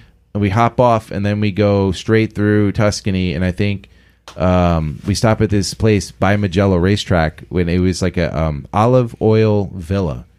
So, and like instead of a vineyard, it was like olive oil Yeah. stuff. And so I did a whole walk around the entire property. And everything has those cypress trees you see in uh, that movie Gladiator, you know? Yeah. and uh, it's just kind of looked like that. It was just stunning, and it was like I don't know, a couple hundred years old, and but your room it, it's like a king. You when you go in there, and it's just beautiful. And the only updates really to it is like they put a bathroom in for you, um, but everything was like you know the furniture. I mean, it, it, it looked like a like a million dollar room, um, and you know the dinner was just fantastic. You know the food was great, um, stuff like that, and then yeah, and I think after Mugello, we just went back to Rome. And uh, the hotel in Rome, I will say, Cat, you motherfucker, this hotel room in Rome was kind of cool. And I know why he did it because he didn't want to put us in the center of Rome because Rome is a fucking bitch. And then trying to get out of the center of Rome to get to this motorcycle place would have been kind of difficult. So he got us a place kind of nearby, but it's a little bit off the beaten path. Um, staying there for like five or six days, I probably would have went somewhere a little different for those times. Going there for a day or two and then hopping in the bike rental w- works really perfectly. All right. So now the end of the trip, you get you get to Mugello, Yeah, well, MotoGP almost the end of the trip. right? Yeah, and you guys get to do how many days on the track? just one this time. One day. Yeah, we were with DRE. It's like a racing, a Ducati racing school, And Ducati so racing experience. You turn in the Desert X, and you have what, what was the bike you said you had there? uh, Panigale V2. Does everyone get in Panigales? you can get the V2 or the V4, or you can bring your own bike. Um, it was a little different than Brno. We were in Brno for three days, you know, ri- riding the track, and I was on a BMW 1000. Uh, my experience with the V2 was, uh, I don't really want to know if I should say this over the air. It was, Oh yeah, yeah, not as impressed as you expected. Yeah, I was. Uh, I mean, maybe because I'm like 240, right? I, I don't know what the fuck. I show you a picture of me on the bike, you're gonna laugh. It's fucking hilarious. So let me ask you this though: You've really upped your game on the track in the last few years. Was there anyone else in the group who had some Nikita. skills? Nikita, I, I don't know. I don't know why, but I was like in one of the slower groups. It could have been because of the hand, mm-hmm. you know. Um, uh, but Nikita was pretty fast um, and consistent. Um, but that experience itself was different, way different than Brno. Brno was just kind of like, go ahead, we'll follow you and then talk to you afterward, and then you or you follow us. Yeah. This was a lot more like kind of like hand holding, Mm. and then it, for, for some reason we were in the smaller, the, the slower group. So a lot of we like we Well, there were other groups going on at the same time. yeah, so you get like an armband Yeah, yeah, yeah. with your color, and that's the group that you're with, and you go out with your guy, and you get some it. time. But what what would happen would like he like our instructor would kind of pull us to the side as we're kind of just like cruising. We'd be like in the like getting ready for an apex, and he'd like you'd see him like pull to the side, and then like guys would boom boom boom boom boom boom. Boom, boom, boom, boom, boom, and then we'd like kind of like slowly get back in, Yeah. and then we, so like Brno, we we straight up had like twenty or twenty five minute sessions where we are just like ripping how we wanted to, taking the instruction, going back out. This was a little bit, this is similar, but it was just a little bit different, and it was for me, the experience was more like cool. I rode um, the track, I've been on Mugello on a Ducati, um, and I know what the turns are. Yeah. Right? It was like that's kind of was kind So was everyone else uh, on the tour comfortable on the track? Yeah. yeah, for the most part. I mean, I, I was I was kind of suspicious about that going through, especially with the the age. And but you know, you need to go to the track sometimes. The older guys are really fast, you know. So I didn't know if any of these guys were sleepers. Um, but you know, turns out one of them's like really into endurocross, knows Cody Webb in Canada, and he does all this shit. Yeah. And he seemed like he would be, and he was pretty fast. Um, You're starting to be one of those older guys, by the way, Mike. yeah, I know. yeah, but I don't know. It's I didn't really get to, to ride with them. I know Brad was a guy. Brad lives in Tahoe. He was down at my house last week, watched the races with us and shit. Um, he's older and he's he's done like nine tours with Cat or something. He's he's done a lot of world riding and a lot of tracks. He was fast as fuck and he crashed his bike. It was a V4. and then he came back in, got on another bike and went back out. And he got like some time that was like I think like 18 seconds off of MotoGP time Wow. which is insane in Mugello because Mugello has the fastest straightaway in all of the Oh. GP tracks, and I think uh, I'm probably wrong, but I think it was something around 212 was like the highest speed on the straightaway. Um, I think Nikita hit up to like 180, and the fastest I was on the straightaway was like 154. Um, but these guys, I mean, I'm big, and this bike, it's a V twin. You know, it just you know, and, and I thought for a V twin it would have a lot more engine braking. Like I was used to the to the SV six fifty. I wouldn't even hit the brakes on turns. I would just Right. downshift, downshift. The back would go like this, and I'd rip a turn. But on this one, you know, I, I don't know what the fuck it was. Maybe it was my size. I, I just was thinking there would be after getting off the BMW 1000 in Brno, which w- which scared me. I got on the V2 Panigale and I was like, I was just like, oh okay, like it just it, it wasn't quite the same. Did they adjust the suspension for you? No, but it wasn't even about the suspension. No, it it was just like the whole kind of thing. I, I've named for you know. Yeah. So um, I'm I'm going to ask you this. Now that you've been on two of his trips, would you give him a broken thumbs up? Yeah, I would. Of course, I would. And that's not because your cast was. you pass this around. You got to see way. this how Um, big I am on this. I want to make sure people know if anyone is interested in Leod Escapes, L E O D escapes.com. Um, next year, he's got uh, Spanish Pyrenees to Aragon, uh, Munich to Mugello. And there's also the Dolomite strip with the motorcycles and misfits. That's beautiful, and beautiful, uh, beautiful ride. Yeah, that you can go to Leod Escapes and sign up for those trips. Can I name the cities I went to? No, we're Come done. on, it'll we're take done. me like we're 10 done. minutes. Can you no, do you it in a spend all the song? time I talking can do it about. quick. like a Johnny Cash song. I could do it quick. Okay. Yeah. All right, go ahead. uh, Rome, uh, Naples, Pompeii, uh, Amalfi Coast, Positano, um, Bologna, Pisa, Milan. Uh, uh, where's the Medici's? Florence, Florence. Livorno. Um, mo- uh, like pretty much most of, of like Tuscany. Tuscany's not a place; it's like a an area. Region. Yeah, and then like pretty much most of Corsica, most of Sardinia. Did I say Pisa? Naples Yeah. too. Parma. I went to Mamma Parma. mai mm. And I, and I went to certain places just to do like I went to Parma to get Parmesan cheese. I went to Bologna mm. to get spaghetti bolognese. Bologna. You know what I Oh, mean? Like I went to Pisa. Oh, so yeah, and I- like bologna. I had So was the. Parmesan cheese that much better there? Yeah, it was, it was good. Yeah. I had pizza in Pisa. How's the pizza? Mm. in It was really good. What'd you go with? Uh, just Pineapple and regular, ham? just regular. Yeah, right. They don't do pineapple yeah, blasphemy. So Thank you for that ride report. And so, did you get a bill from the rental company about the car? Yeah. no, I, I so I called like two days. I was sitting in They had the Florence. bumper replaced. No, I was sitting in Florence in my hotel, like worried about it, and I was sitting there thinking to myself, I was like, "Well, I'll just call in advance." I called in advance, and and I was like, "So, I, you know, I got this thing pretty scratched up. You know, what do I do?" They're like, "Oh, did, did you get the coverage?" And I was like, "Yeah." They're like, "I just drop it off." I'm like, "Yeah, but you're not the guy who's going to see the car." you know, when I pull into the airport, should I go like four hours early to fill out uh, paperwork and do all this shit? You know. And he's like, no, no, no, you'll be fine. And I was like, I don't know, fuck it, whatever. Hmm. So I did. And the minute I got there, I went up to the guy and was like, hey, you know, there, there's some shit. He's like, oh, that's cool. Did you just leave the keys in there? I was like, are you serious? Dude, I crashed a boat in West Palm, Florida one time. And the guy I was with convinced me we should just walk away. Maybe someone won't see it. Looked like a cannonball. Came right to the side of the thing here. And I'll never forget being halfway home and getting a call and then being like, yes, can you guys come back? And I was like, oh, what's up? You know? And they said I was younger, right? But when we go back there and they- they're like pointed out to us, I was like, oh, how did that happen? You know? And they're like, yeah, it's gonna be like eighteen hundred bucks to fix it. And I was like, fuck. So this time I was like, yeah, just be straight up. Like, here's what up. Let me know what to do. Let's get it sorted. You know, whatever. and that was it. Yeah, And that was I'm gonna do the Spain Yay. tour Nice. from last We're all going to uh, Italy. next year. yeah. That sounds fun. Oh wait, San Terenzo, Oh, there's- La Spezia. Uh, just name all the cheeses. the why don't Just you? don't go in a car. no, no, That's these are all the thing. places. This Stay on was the bike. Italian Riviera I went to also. Awesome. Uh, La Cinqueterre, you guys know about that place? Oh yeah. Oh, yeah. Boy. Yeah, did all that Chef shit too. Boyardee. Yeah. All right. All right. We're, we're, we're ending this segment. You good, Mike? Yeah, I'm good. Thank, Thank you you, very Mike. much. Thank you. because um, Bagel, you are going to be on deck with All your right. thing. Because first, I want to get to Kim, who's here, who has, as we said, some uh, special skills Stuff. And fields of Yeah. expertise.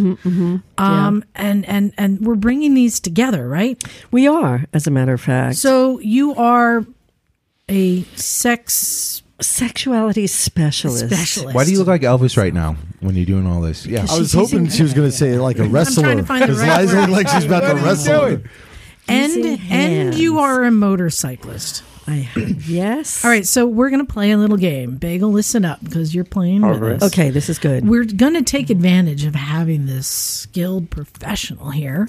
Watch out for puns, guy. Everybody, dirty watch out for job. puns. No, this is easy. we, and and so you're. Uh, do you often mix the two things you love, the motorcycle and sex together? I do actually. I mm-hmm. have a Honda Shadow 750 Aero, mm. 2004, with a 102,000 miles. It dropped a hmm. engine in at 72, and it's Wow. still been great. And uh, it's all painted with sex toys, hmm. and the license plate is Big Vibe. oh, there you go. And Nice. I also have a vibrator built Hey. into the oh, seat. Oh, yay. Oh, Wow. okay, there you Yeah, go. Yeah, it's called the Well- Vibrator, and it's uh, meant for the passenger seat. And And like, she invites people to sit on it And that then- don't know what it's all Don't Right. distract the driver. because the It's, it's not just throttle control. It is. Th- Yeah. it, it, it is RP after it's RPM on. Yeah, it fluctuation. is. It is actually. But the uh, it's got a toggle switch that's on my left, so I can put it on when everything's perfect. Well, so yeah, so I'll get people to sit on it, and they're so captivated, and I'll have somebody take a picture in the front, and I'll be like, "Wait a second. And then I'll hit it. It's my 750 joke buzzer, and it really gets them jumping, and you know, I get them every time with that. so you are also because you mix the two. Um, Yeah. uh, there are quite often times that somebody will use a motorcycle as a prop and create new sex positions. We'll say, Absolutely, but but they need a name. They do. So we're, we're going to flip this What, the around. positions? We're going to flip this around. Here's what we're going to do. We're going to help her name some positions on the bike. Right. And so here's how it's going to work. We are going to give her what we think is a good name, and then she's going to tell us what that position may look like if somebody wanted to try it out. Okay? I like Right. it. And yeah, keep in mind there are different styles of motorcycles, as we know. So just kind of like there's different styles of sex. So Exactly. Mm-hmm. So I'm going to start this out, and then we'll go around the room. Um, I just thought a good name might be the alternator rectum fryer.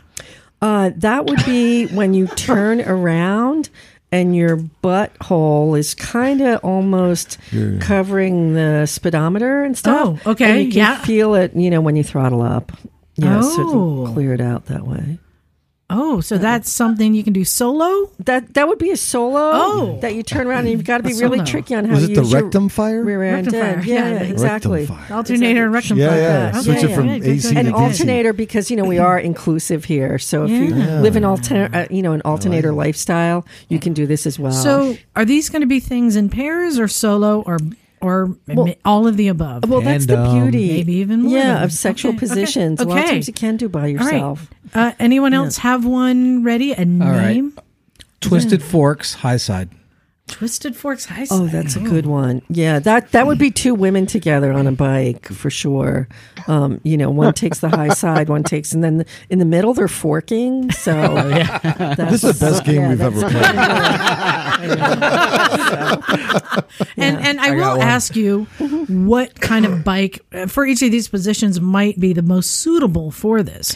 Well, I am partial to cruisers because it's for it fits my nice fat ass. Uh, comfy perfectly. seats. Seats are They're seats very matter. comfy. Yeah, I mean, you know, those one. dual sports with those seats that if I had balls, they'd be crushed on them. I'm not into them. Yeah, much. but some bikes uh, have a long bench seat, like you know a Brat or uh, you know, uh, or like a Ducati Scrambler has a long flat seat. Yeah. I'm keep that in I mind. got- I got Um, one. Yeah. Oh wait, Kelly raised his hand. All right, Okay. Kelly, what's All right. the name of this position? Uh, it's an old school dirt bike term, but a flying W. Oh, Fl- That's when hmm. you have okay, one person's facing forward and the other pa- person is facing towards you. So this is a little tricky on a bike, but you can do it because as long as your feet can control everything Oh. else like this, Well, right? if you're a man have- on the bottom, you have to have a long wiener for that one. Well, maybe, maybe, but Mike see, talks the- from experience. Your legs Oh. will make like a W with the other legs that are going over I, it. I imagine this on a Sportster That's the riding W. The Probably. flyer, you have to hit a speed bump doing Yeah, seventy. yeah, Exactly. because you need that tank, You're- slope tank. Then you're inverted. Yes. Or Yeah. Slide you flapping. down. Yeah, you Okay. get And you could just kind of throttle. Just that's Ah, yeah, that's all you need to do. Okay, good. The flying Yeah, W. Yeah, the cop, that you know. works. Okay, good. Yeah, Mike, what you got? Whole shot device.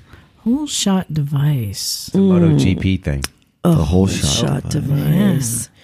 Um, that let's see. Hmm. Is it like a position or a tool? It's That's like those those of pills Could be Mike gets in the toy. mail now that he's forty. Yeah, they're called Hims. I, you know what? I actually have a whole shot device with Wait, me. what? That Oh, oh the bag is opening. can Wait, be- right, and this can actually be used on a motorcycle. I vol- I volunteer Kelly. Oh. I'm sure you do. I Now, think it's a okay, tool. so Did yeah. she bring a bag of things? Yeah. All right. Oh my. So this is a whole shot device. Oh my. Very happy. She knows about us. Well, So this is going to take care of any hole, and it's a whole shot. Very device. realistic. I mean, not the up and down part, yeah. but yeah, It- there It's we go. yeah, it is realistic. All right. It's going to need some anti-seize. I know, yeah, absolutely. Yeah. And it's uh, It moves. too. Yeah, Okay. so you've got to know what you're doing, or else you. Can Oh, yeah. yeah. Give us a warning next time you pull Okay. something like I that. Oh, could take I've out an eye. I got two Yeah. more. I, I know. I always have a bag of tricks with So me. that is the whole. You got a bag of It- cocks and, right and, now. and where does that mount on the motorcycle? Uh, well, let's see. I would say probably like right in the center. So, although you know what, this is funny because the anatomy when you're sitting down, and that was a thing with the vibrator. All right, and this is all seriousness. I have a vibrator that's built into the seat. They've made it for the passenger seat, right? Of course, it's invented by guys. Nothing against that, guys. But it's like sometimes they need a little bit of an anatomy lesson to like realize where everything is. So they make the vibrator, and uh, it's for the passenger seat. Get her on, get her off. Haha. Right. So it's like so it's a bullet Marketing vibe. gold. Yeah, it's a bullet vibe, and like I said, it's toggle switch, and it is hooked up to the throttle. So I'm like. Guys, if you put this on the back seat, it's going to vibrate her asshole, okay? This isn't going to do like the magic triangle clitoral area. You have to make kind of a riser for it. So, and they're looking at me like I'm talking to them in Chinese or something like, what? I'm like, trust me. So that's why I like it on Did my she say seat. clitoral light riser, Mike? Oh, yeah, it's clitoral something. See, typical guy answer clitoral. What? the riser? They have Huh? risers? It's a riser. Well, no, like you think of the saddle, right? You know, comes up at a perfect angle, right? So right. that's why it's in my seat. Get the perfect spot, and that's it. And like somebody said to me one time, they go, "This is the bitch seat." I'm like, "It sure is." so yeah, so I have the vibrator in my seat, um, hooked up to it with the throttle, and I'm gonna, yes, send. All right. Okay, Uh, so tell me. Carla, Yes. do you have uh, a name? no, I'm way too shy for that. You know that. you don't want to name something? no, I don't know. I gotta think. Let her. You're let too her shy. You're sitting next to a woman with like a I- 12 inch long black dildo that goes up and I know. down like a pogo stick. I know, and we rode all over the place today. So, oh my gosh. did, but there was no vibrator in the seat, so There I had to wasn't. make do. All right, well, with, you- with the you think the- vibrator connected to the throttle, have you inadvertently gotten a speeding ticket? Yeah, I'll tell you something. There's some whiskey throttle going on. John, you got one? I already gave one. Oh, Oh, I, I have another one. All right, let's hear it. The shift shaft. Sh- Oh, okay. So I know what that is. Is you um so those packers, so they make a lot of hollow Yeah. dildos and things like that. So you can actually fit them over the shifter. So you can put like a little rubber one on there, and that would be a shaft shifter. Like right there. In fact, on the big vibe, I actually there's a whole bunch of pictures there. It's all painted with sex toys. Um what I put over the handlebar, you know, at the on the grips, um, is they have these stretchy extenders.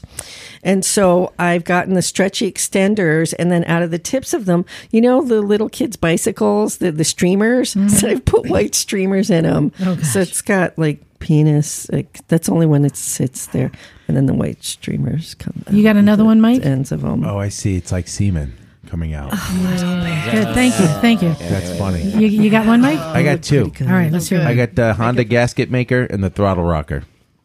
Oh, a throttle Oh, rocker. Well, we throttle all know rocker. that's, I think that's the name of a toy. it's a throttle. Isn't that a throttle rocker? Is oh. The position. I- what I- position But I'm a thinking, throttle yeah, I think that might be a um, Evolve toy or Zero Tolerance toy. Um, a throttle rocker. Let's see, what would that be? Um, well, they have these pads. It's called the Lust. I think it's the Lust line. But anyway, it's a silicone pad about this big, and it has two strong vibrators in it. So it's for kind of, you know, women to kind of sit on and have a really good time with. So I think you could replace that on the seat, much like the vibrator, but um, you know, you could throttle rock that way. Still in the seat without having to like rewire everything with the vibrator. So all of this is I thought, reminding I me. thought heated grips were bomb. This is reminding me of. Do you remember the uh, Moto Bandido sex Mm. toy toolkit? Do you know about this? It sounds a little familiar. So I, there, here's a commercial for this. If you don't Oh, mind, here I'll, we I'll go. play this. Let's see. I'll Uh, sound. The, I'll do the soundtrack. Let's see.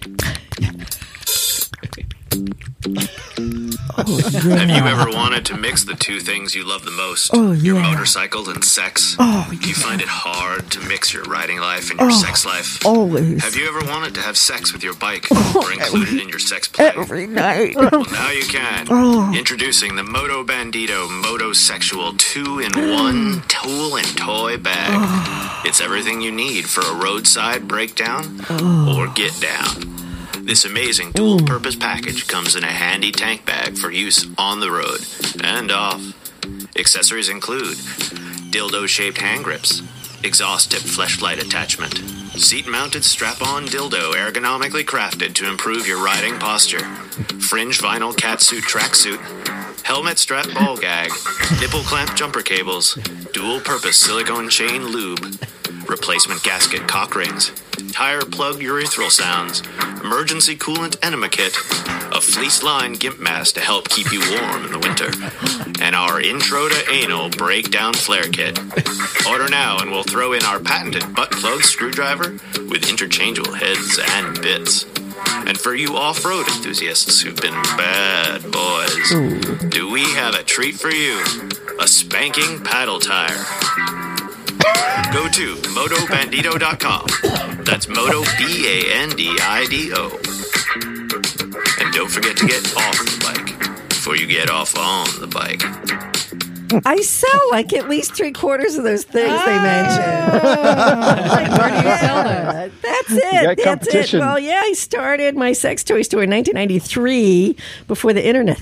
Excuse me, before the internet uh, in Brookline, Massachusetts, next to Boston. Oh, when yeah. I left my job at Harvard to sell rubber dicks to girls, which is true. Brookline. That's going to be the title of the book too. And uh, yeah, so that's when I started. I used to live at Coolidge Corner. That's where my store was in the arcade building. I used to live in Kenmore Square And there we go. know. See that? It's all from coming like out. 87 to 93. Yeah, yeah. So the name of the store, which I love, which you know, but it's uh, ninety five when this thing called the internet came out. I'm like, well, I better get the name of the store, and it's called Grand Opening.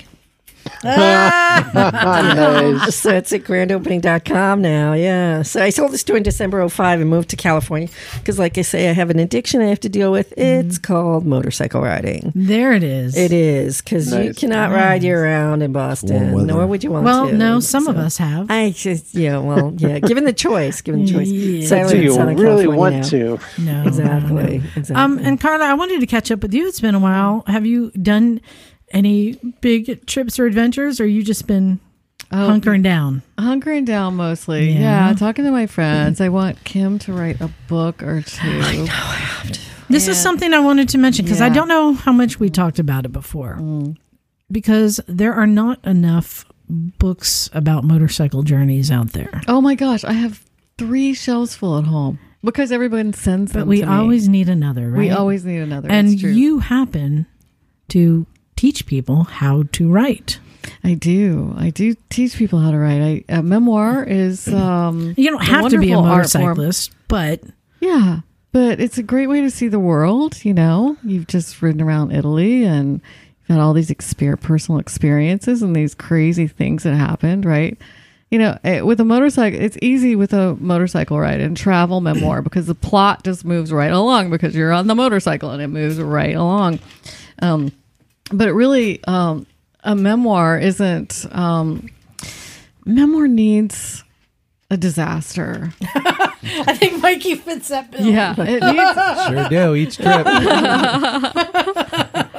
yeah um or uh, at least a mental hurdle to overcome like Can I can I just Please. My my disaster was in um, storms on the horizon because if I if my cast got wet, I would have to rush to a hospital and get it cut off right. because I had the metal rods going through. Oh, no. Which would mean that as soon as it got wet, it could get infected into the bone. Oh. So it was like eh, like and luckily we were like dodging it and we'd see like lightning coming down and just like black skies right there, and we're like going that way, and then right before it. pff, Turn the road this way, and it was like a kind of reoccurring thing. It was Corsica, Sardinia, not so much, but on the mainland, like we were definitely like, I, and at some point, I told Kat, I was like, "Hey, look, I mean, you might have to throw this thing in the van," and and, and it was there's no room. I was like, "Well, we gotta give it a." I don't give a fuck." I said, you know, Mm-hmm. but anyway. See, I'm thinking metal rods and thunderstorms. and That's like, what I was thinking. Not know? wet, but no, like hey, you Yeah. electrocuted. zap, yeah. well, and, and that's great. You know, I struggle with my own because I did American Borders, and it was this sort of a, a motorcycle travelogue, right? And I'm still trying to finish my China Road motorcycle diaries, and I've written a lot about my China trips, and they're in anthologies, they're on my website, they're in um, uh, magazines and stuff, but. You know, really digging deep into the the soul of the trip and how it's changed you and affected you, and how it relates to others is the important takeaway. People, uh, other people need to want to read it Right. Because they need to learn a life lesson from your experience. How do people find out more? How did people take a class? Because you did this online, right? Yeah, I mean, COVID, I started this crazy, you know, it's like, okay, all the travel writers are grounded, so raise your hand if you want to be a travel writer and or if you want to uh, trade stories and we'll do a travel writing group. Yeah. And like the first meeting, 73 people showed up on Zoom. I was like, "Oh my gosh, what did You I know, do?" you, you know who's in her class? No. Michelle Lamphere. Michelle Oh, is that Lamphere, yeah, the right? butterfly room, yeah, yeah. So She can she's tell a doing a, lot of story. writing. She can definitely tell a story. But you help people I in do. telling a story, how to how to mm-hmm. write. Mm-hmm. How do people find out more about this? Um, well, I have a a website called destinationpublished.com. Ah. Right. And I also teach people how to self publish and also how to craft essays and articles for magazines, which is a little kind of warm up to the whole book. Right. Um, and um, you can see my stories and my books on carlaking.com, which is more my author website. But Destination Published, um, I, I help people with the craft. I'm working with the Nonfiction Authors Association this year. I've really uh, I joined the team there as VP of Business Development, actually Ooh. and I teach a lot of courses there and it's a it's a high class place you know it really really they really do a great job serving nonfiction authors not only of memoir but of business psychology technology you know anybody who needs Can to I write ask a you a book question? please Um, so like I'm a, I, I would say I'm a visual person, right? Mm-hmm. And then um, my wife says I talk a lot, but I don't say much. You know, uh-oh it's like a common thing. But like in, in my defense, like I'm um I'm always picturing what I'm saying when I'm talking, and I think it's really good with me with my business because I'm able to kind of describe complicated things in a way that people can like swallow, right? Um, but like so in in writing and stuff like that, like what what what's like is there like a common like could you meet someone and be like oh they're probably a writer based on the way they are? Or you know what i mean? Like would somebody who's visual you know uh not do stuff like that? Like what's the kind of person you know what what kind of traits are are, are you know good for a person? Who you'd be like you should write because you're this way. Well, you're a good storyteller, and you just told a bunch of really great stories. And whether you are more comfortable dictating them with something like, you know, Dragon Naturally Speaking, or if you're a speed typist, it doesn't matter. If you can get it down on the page, yeah. you're- She she yeah. could tell you how to how to put a story in print without mm. saying, "Let me tell you something." Let me tell you mm. something. Yeah could you could you tell me could you tell me where i could find out how Because to every story starts with, "Let me tell you let something." me tell you something well, that's for the editor. I mean, you can when you get that first draft out because you have to get that first draft Yeah. out, and the first draft is never good. But I always say get the whole thing out. Don't edit when you're writing. That's the most important thing. Don't go. Nobody's going to want to know about this. Nobody's going to want to know about the rain or the the road conditions or you know my left thumb aching or whatever. Put every little sensation in. If you can think about all five senses and what were you going through in your mind or worrying about if your wife is going to make the plane or you know whatever just stick it in there because it's a lot easier to edit things out than it is to put them back in later You know, maybe you're onto something. Maybe you do start every chapter with, "Let me tell you something," yeah did you hear Yeah, because that just draws them in. hey did you hear about the one Tagline.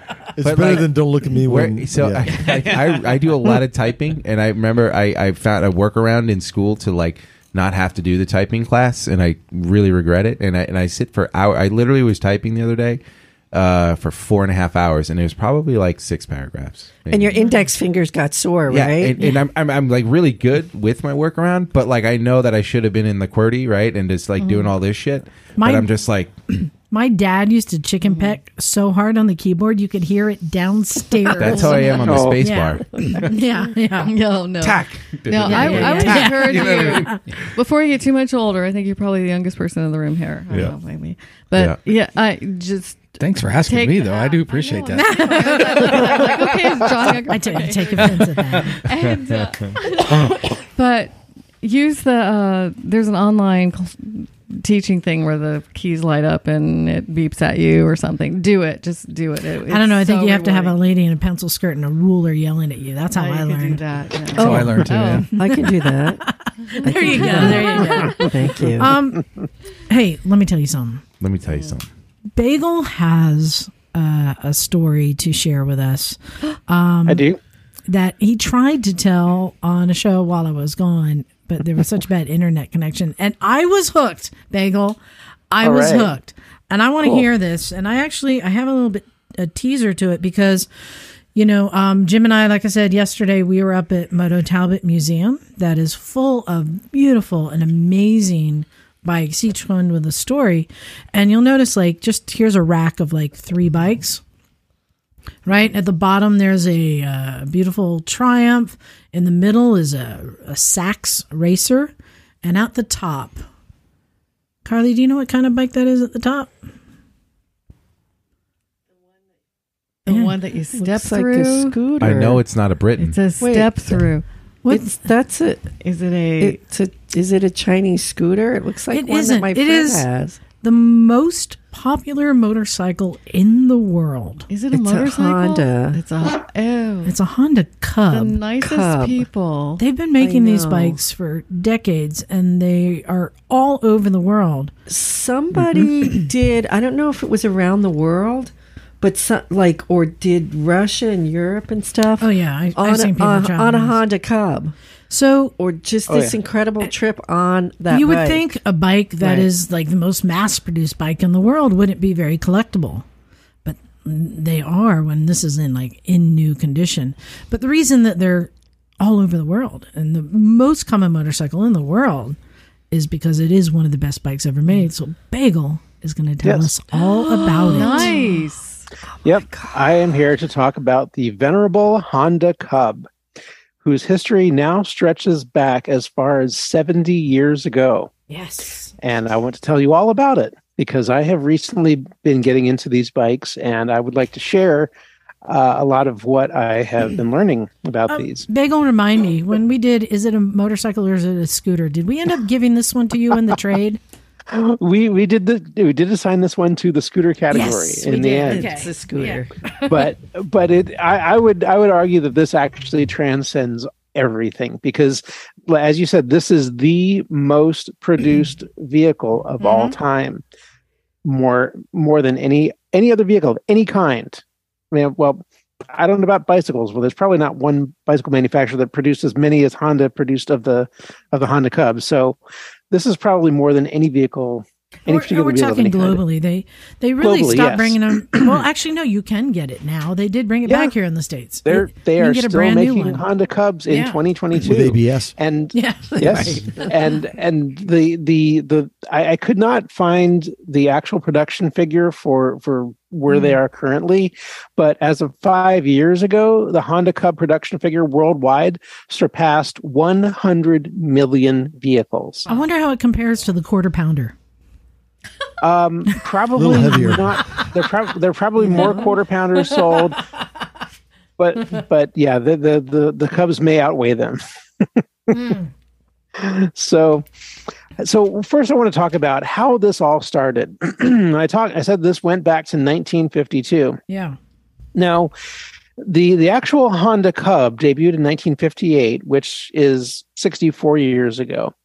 Uh, but this started as the brainchild of honda's lead engineer takeo fujisawa for uh, essentially an everyman bike uh, which was and and this is in the, the mid 50s where he was thinking about what is the product that is going to sell really really well that's going to get people moving and on transportation and and serve them reliably and and be a commercial success so um so these were things that he was thinking about uh, in the mid 50s and in 1956 uh, he took a trip to europe with Soichiro Honda when uh, when Honda was racing in uh, several of the European motorcycle uh, championships, including the Isle of Man TT. Um, and while Soichiro Honda was was wholly focused on the racing, uh, his engineer Takeo Fujisawa was was focused on the engineering of bikes, and he was there to see what he could learn about European bikes of that era. And he was particularly impressed and inspired by uh, the German mopeds of the 1950s, uh, because these were very small but very high performance and simple bikes. Uh, and the gears started turning in his head to produce something similar but but better and and more uh, uh, more re- responsive to not only the Japanese market but something that would be universally accepted around the world. And he start, he got to work as soon as they got back that same year in 1956 on designing and starting starting this whole project to design this new bike. Uh, and th- he, in his discussions with Soichiro Honda, he was so convinced about this that they built the entire Suzuka factory specifically for this bike. Wow. Um, and they decided to take uh, the bit the for the motor. Uh, they took the the Honda Cub F, which was a bicycle motor, uh, uh essentially a clip-on motor that you would just install onto a bicycle to be able to power yourself around uh, which they had sold from 1952 to 1954. Now, this was a 50cc one horsepower motor, which was uh, a, a, popular success at the time. You know, which was uh, just because of the the demands and the the needs for something very simple and and cheap to get around on. But but quickly, you know, it, it became outdated, uh, and they saw production after two years.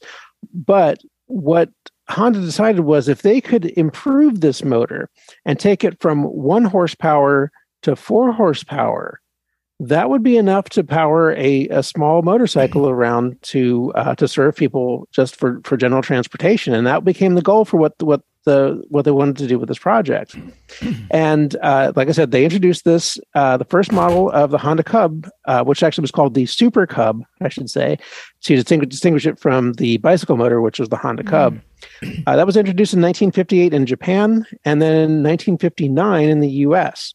And as uh, I believe you had mentioned earlier, there was a campaign uh, that was called "You Meet the Nicest People yes. on a Honda," yeah. and this was the bike that was the the basis for that campaign because this was a very small bike that anybody could ride, and it was infinitely infinitely useful for just everyday uh, everyday uh, purposes, and and Honda specifically designed that campaign to be a counterpoint to what had kind of become the dominant narrative about motorcycles at the time, which was sort of this bad boy outlaw um, uh, idea, which had you know come about in the 1950s, mid 1950s, and really taken root by the you know the, the late 50s, early 60s in this country.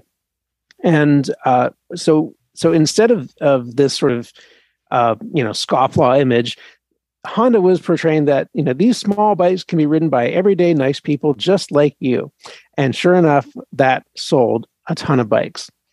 Um, and uh, and in fact, uh, the Honda Cub was was one of the, the best selling well, was the best selling bike that they had in the beginning because the early Dream and Benly models that Honda brought in to the U.S. Uh, when they introduced uh, when they introduced the U.S. market in 1959, uh, the, apparently those early models had a lot of engine problems, so a lot of them had to be shipped back to Japan.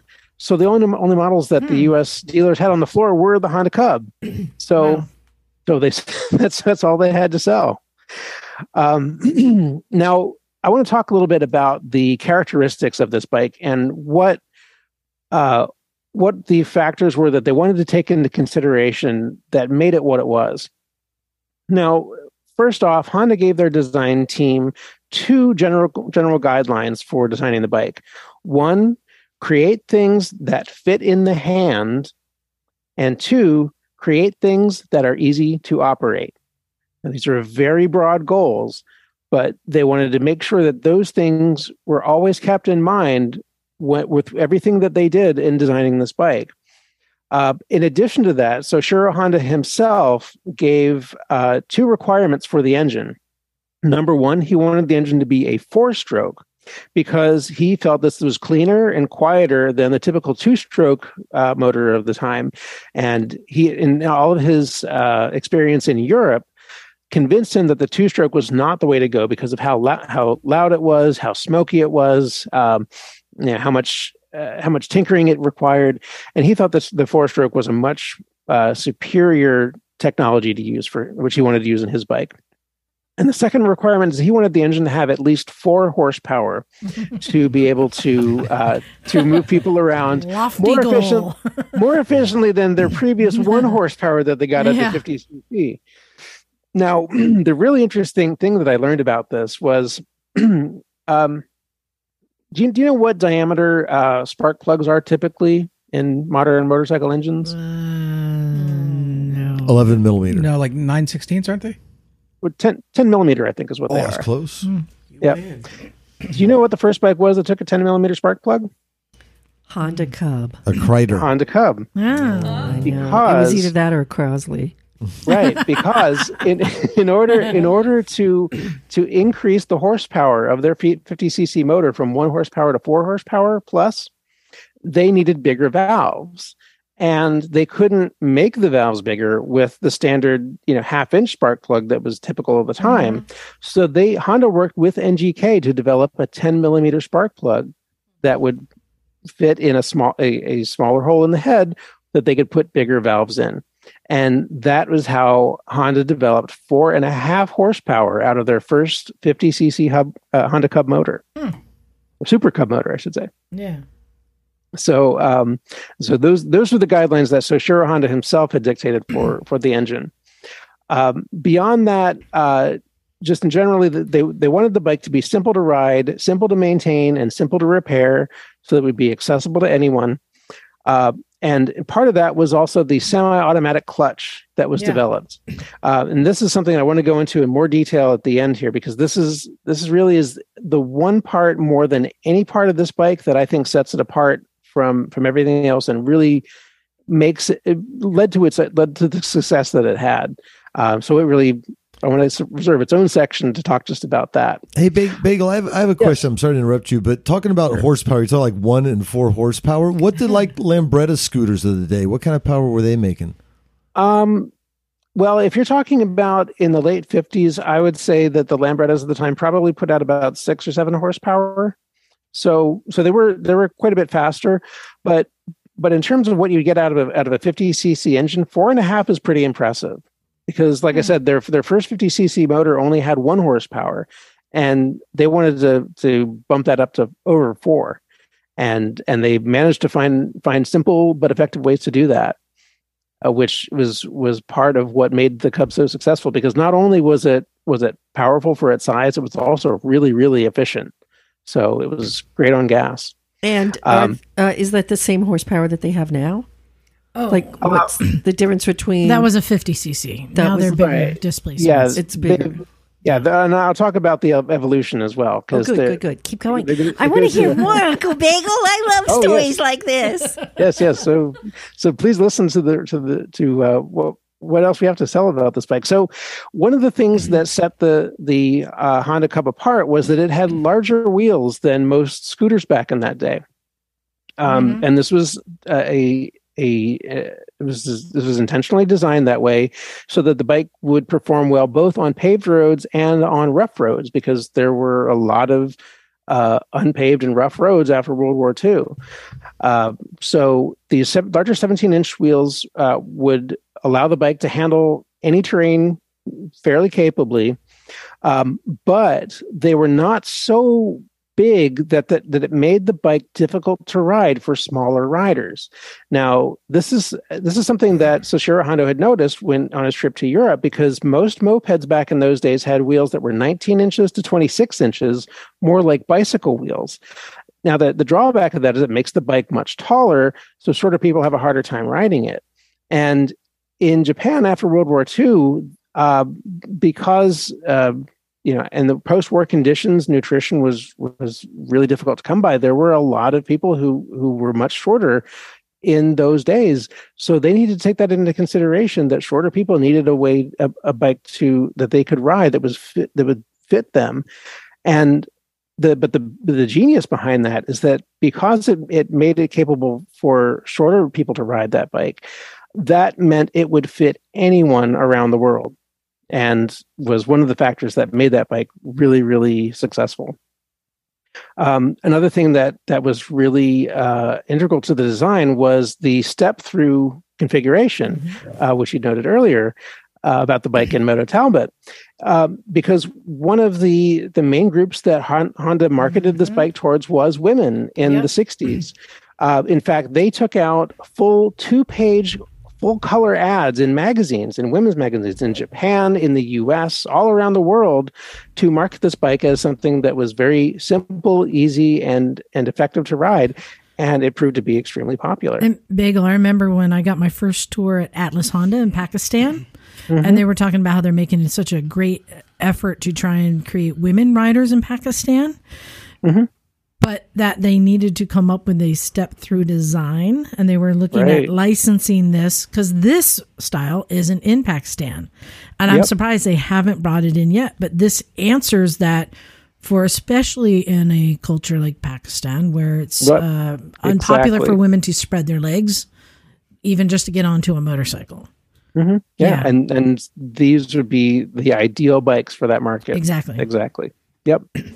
And uh, so some of the other characteristics that went into design were obviously a low displacement engine, uh, but they also wanted it to be a high RPM engine mm. so uh, that it would be run quite efficiently. Um, but at the same time, it also needed to be low compression so that it was easy to kick over. So there, there are a lot of different factors that needed to be taken into, into consideration. Um, it also needed to have a rugged frame to be able to withstand rough terrain when it needed to ride up right over that. Um, it also needed to use quality mass production techniques because Honda had every intention of making this a because like I said, this is supposed to be an everyman vehicle. This is a bike they wanted to sell around the world, and they needed to produce a lot of them. and um, one of the uh, also one of the other requirements that Soichiro Honda had uh, kind of informally made for this bike was he wanted it to be capable to be ridden while carrying a tray of soba noodles. and for for delivery riders in Japan. And if if you have not seen what this looks like, it's not just a bunch of cups of noodles on a tray. Mm-hmm. This is like carrying a tower of cups of noodles on a tray on your shoulder, on your left shoulder, as you're riding along on your bicycle with your right. And this is the way that they delivered noodles in Japan back in the 50s. And so uh, the thought of that Soichiro Honda had was if we can sell this bike to noodle shops, we are set. wow. like, I don't know how many noodle shops there are in Japan, but every single one is going to want one of these bikes. Good so, marketing. Yeah, and and then the last thing that I wanted to mention too is that this uh, the Honda Cub was one of the, in fact, I think was the first motorcycle to use plastic body panels. Mm because they used uh, plastic, just straight up injected molded plastic for the leg shield and the uh, front fender and the side covers. And this was done to uh, not only reduce the cost of uh, you know, manufacturing with you know stamped steel, but uh, also reduce the weight so that the bike would be that much more efficient. And then, um, so these these were all the factors that went into the original design. But then, of course, as the years went on, and this bike it gained in popularity and and uh, production increased more and more. They developed it further and further. And I also want to get into a lot of the mm-hmm, variations mm-hmm. that developed out of this. But um, for, for, across the whole ranges that they produced, uh, they introduced other uh, innovations like a dual range transmission for the Trail series, mm-hmm. which I think was introduced first in 1960.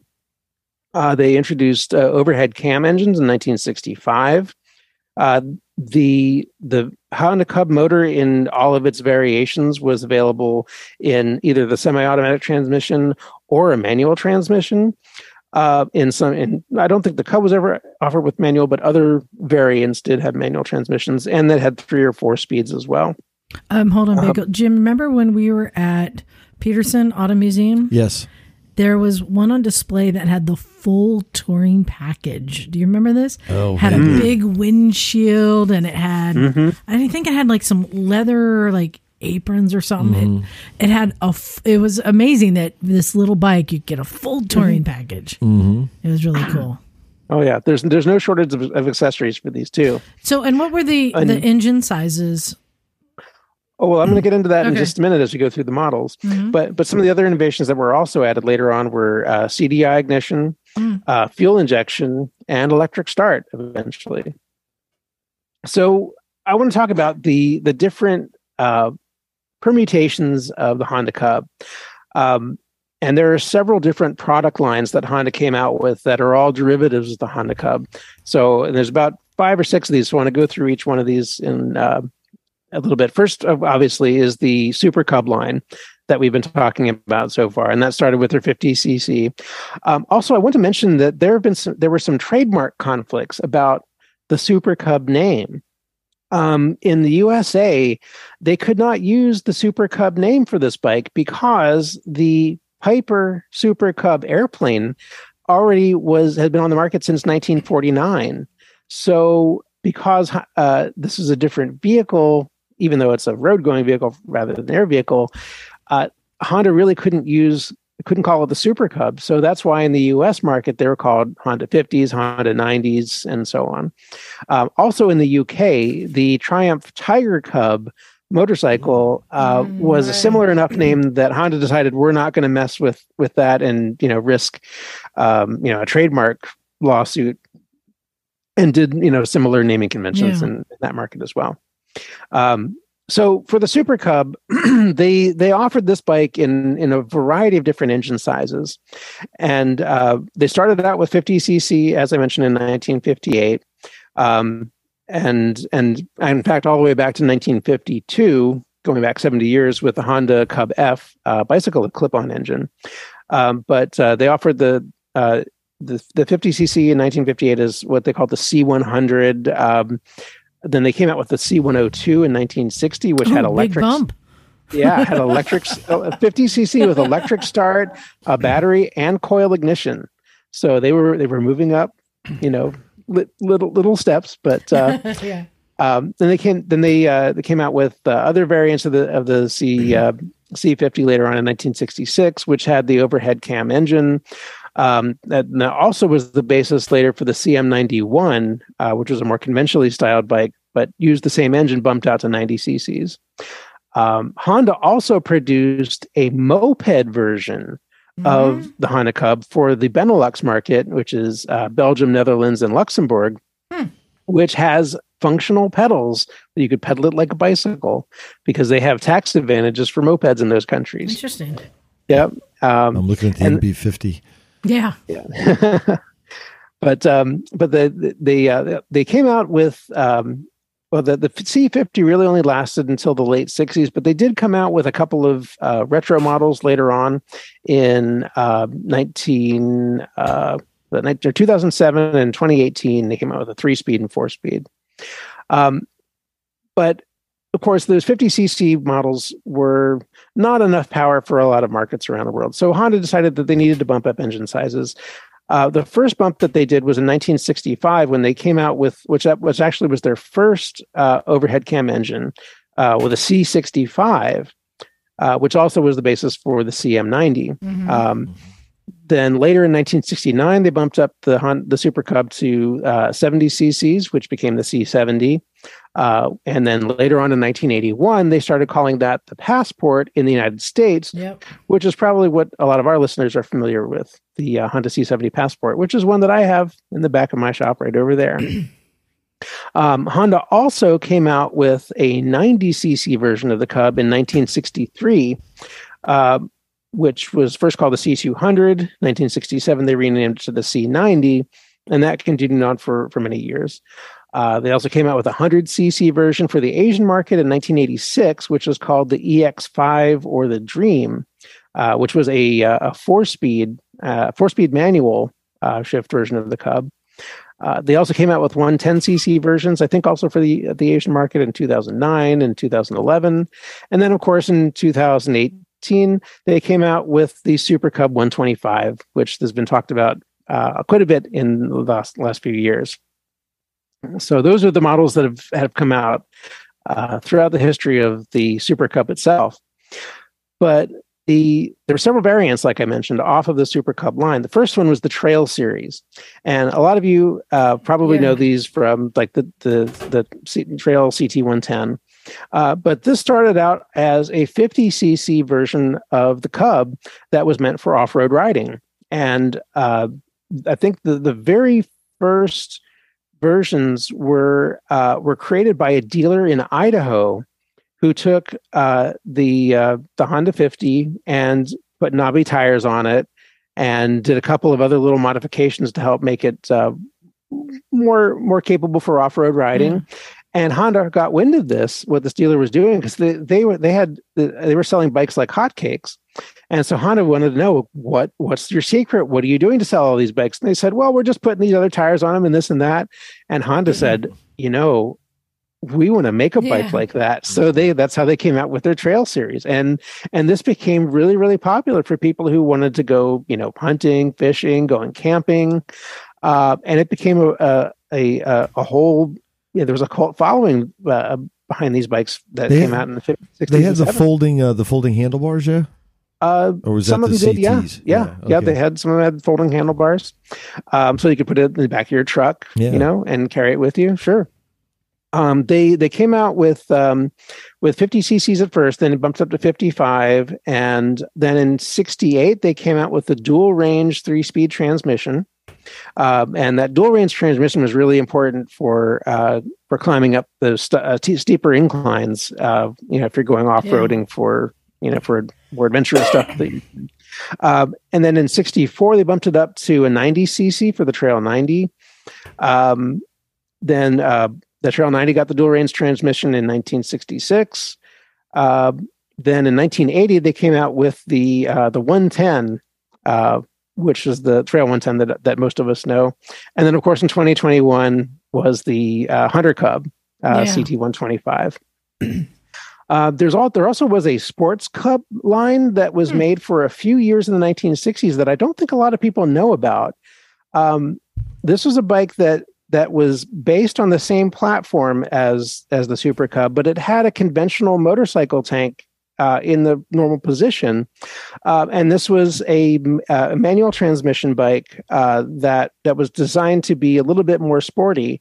Um, and they were made sold, I think, from 1960 through 67, 68, something like that. Um, and those were made first to 50 cc's. Um, um, actually, I think they may have only been 50 cc bikes, um, but uh, but a little little known variant of the of the Cub. Then, of course, there are the mini bikes uh, that Honda made, uh, starting in 1961 with the uh, Honda Monkey Bike. Bagel, I think is- we need to save all the mini bikes for another for another Do you one. think so? I Hmm. do. Okay. Well, what about the Honda Auto Clutch? Because I really would like to talk about that too. Should that be The its own Auto Flush? episode? Yeah, I, like yeah. a I think I think we need. I think I'm we in. need to yeah wrap this up and save Okay. it for another. And there's so much here. Okay, I- then let's talk about the mini bikes on their own episode yeah, yeah. Let's do that. and and the Auto Clutch as well. I wanted to add something. Jim and I were just looking up yeah. the new Honda Cub. Like I found one here uh, locally for sale. It's a 2019 that for some reason has only 26 miles and has never been registered. They're asking 5900. Jim, how much is the list price on a brand new one? Well, if you want to go high hog with the uh, C125 with ABS, Yeah. it'll cost you 3700 Somebody's trying to sell one for 5900. Is this because And there's they'll such get it. Yes, there's such a market for them, because you probably can't find a new one. Mm-hmm. which is crazy just how popular Wow. they are. I see 'em- I, some dudes just did the uh, Trans-American Trail on a pair of them. Yeah, yeah, yeah. yeah. Yeah, people are doing all I mean, sorts it of is crazy amazing stuff. how popular these bikes are. We are. saw a monkey bike out yesterday, didn't we? Yeah, and and correct me if I'm wrong, Yeah. but but the the the 70 cc Atlas Honda engines in Pakistan aren't those derivative from the Honda Cub engines? Uh, I mean, all the 70 cc's. Right. Yeah. I mean, they they have the vertical cylinder Mhm. sticking right out in Yeah, front, just like yeah. them. So yeah, It's, yeah, it's one of the most popular engines. Well, can Yep. can we can we wrap up there and then and Wait, do Yeah, let's- mini bikes let's for another? Carla's got a good Oh, you, a good tidbit, which is What you pretty got, Carla? exciting. When did Honda put the seat vibrator on? when did the bullet vibrator go on the I, had, club? I hadn't That's met an Kim aftermarket yet. item. Exactly. No, I'm trying to remember if my my first bike I rode was the Honda C90 or the Yamaha HT1, oh. and Hmm. they're kind of the same size, right? And I only have a photo, like this vague photo of it. Hmm. Well, I used to ride a passport in high school. A f- One of my friends had one, and I would cut school and go just ride in the Oakland Hills, and that hmm. little bike would get me all over. Like that was freedom. Did you meet the nicest people? Ah, the I met the nicest. nicest people. I was just The looking at the. John Tra- Travolta commercial for the nicest hmm. people ad. If you look at uh, Honda Really? nicest people on YouTube with John Travolta, you can see a whole ad. I think that was Oh, his wow. first gig. He was super young. That's funny. Super young. So yeah, Bagel, let's save the Nice. mini bikes because those are all offshoots. I mean, there's Okay. the the Cub is the most popular bike in the world. Yeah. Um, because it's so well designed and the fact that it's still around is amazing. So yeah, and and the fact that they found so many different variations of it that they could make for different applications, you know, just proves that that it it's solid engineering, solid design, and it it proved itself, you know, Well, thank around you. the world. That was a that was awesome. that was a Bagel's history hole. I love It was it. a bagel hole. a, bagel, a bagel hole. And I have to ask, what's A the bagel bike? mini hole. That's it. What's the bike with the red fender that's right next to you? That is my Ah. 1982 CT70 that I picked up a couple weeks ago. That's his foray. He, Bagel's a scooterist. That's his foray into motorcycles. yes, exactly. It's Because I like small gentle. bikes, so you know mm. that's what that's what drew me My in. first means- bike was a CL 175. Mm. oh, nice. That was great. Very cool. The 73. and you I'm see look- the Honda Groms everywhere here now. The Groms are Yeah. I awesome. Oh, know, I I'm- know. Oh, yeah. Honda's still killing. I'm looking at this John Travolta It's commercial. crazy, it's isn't it? worth So- a look. So cute. I have, Brilliant. I have a question, Mike. Mm-hmm. Did you see any of these cubs in Italy? Mm. I, you know what? It's really hard to say because there, there's so many small bikes and Yeah. scooters, and you know, like there's definitely motorcycles. I, I was expecting to see a lot more motorcycles in Italy, Yeah. but it was it's very much scooters and mopeds and, and things like that. So I, I mean, wonder if they I'm- couldn't I'm get- sure I probably saw like a bunch of them. I wonder if they couldn't get into that market though because Vespa. Vespa. I mean, there's- so. Oh no! Well, they it's were not just they were in that. that market too. Oh, okay. It's not the only Oh, thing you sure. see there too. I mean, like hmm. another thing I was surprised about was like I thought there'd be like 46 everywhere Yeah. in Rossi, mm. right? But like you know, it's mm. kind of it's, it's not it's not the case. And the same mm. thing with the mm-hmm. scooters. I, I have so many to see that like you just kind of like oh scooter. You, you just don't even look anymore because it's not like there's a lot. So Kelly, I have a question for you. Yes. So you listen to our show back Yes. home. Oh yeah. What's it like being in the room? Oh, it's well, Is it just like spending the whole- stereo? spending the whole day down here is a blast. Yeah, yeah, yeah. You had fun. Tried- oh yeah, yeah. Had fun. Tried to get in and help where I could. And, You did. You jumped right in. You know the routine. oh yeah, yeah. That was There my was some work third- going on today. Yeah. This is my third time to the garage. I think second time on the podcast. Third or fourth time to the garage itself. Yeah. Just in, in, when I'm I'm usually in the area to visit family, but I always try to make sure that like I tell family don't schedule anything for me on Sunday because um sun, Sunday's booked and I I can the you know I calendar. can see family the rest That's of the week. cool. But well, I appreciate you coming down, and and Yeah. um, if anyone else is in We the like area, visitors. come on down. We like visitors. We'll put you to work. Bring oh yeah, yeah, it's a good it's a good time. Got the nice. tools. Well, and, and Kim, I, next time I hope you'll come and spend more time. Like I Kelly hope does. so. We'll I put you to work too. Right up next No, time. we got to yeah. keep an eye on her though. Absolutely, yeah. That she's Yeah, not installing any extra I know. components I on was, bikes. I was going to ask about the classic chrome butt clapper, but I didn't have a chance. I'll send you one. Save that one. Save that one. oh, now we're gonna have to come up with a You name can for you can do a product guys- review on it. more. My Uh, mother listens to this show. Oh Stop my! Oh. Well, hey, Behave yourself. and Carla's here, so this is going to be a big hit on the show. Wow. Oh, We're expecting big numbers, Carla. Okay, but no pressure here. one more, one more announcement. I forgot to mention. Uh, in the past like week, somehow we we surpassed three million downloads. Fantastic. Wow. Congratulations. Congratulations. As we Right. I mean, 500. we all did it, but it's like it's just crazy. It just keeps going. I think Kelly's a bunch of those right there. I was shocked how the podcast the numbers went off the chart when you were gone. I know it is true. Right, right. hey, how about sharing everybody's social media handles? Because I heard Well- you know everybody's on IG and this and that. Yeah, I'm too old for that. But but do share yours. How Long can people find silver. out more about you? There we go. Uh, sure, it's all major, you know, podcast platforms for Sex Chat with Kim Ayers and all social media at Kim Ayers. And then TikTok's the only one. It's the Kim Ayers. That's another. Is this safe for work? No. Okay. No, yeah, no. I mean, just it's Volume down, please. all I you heard know. her on the microphone. funny earlier. props.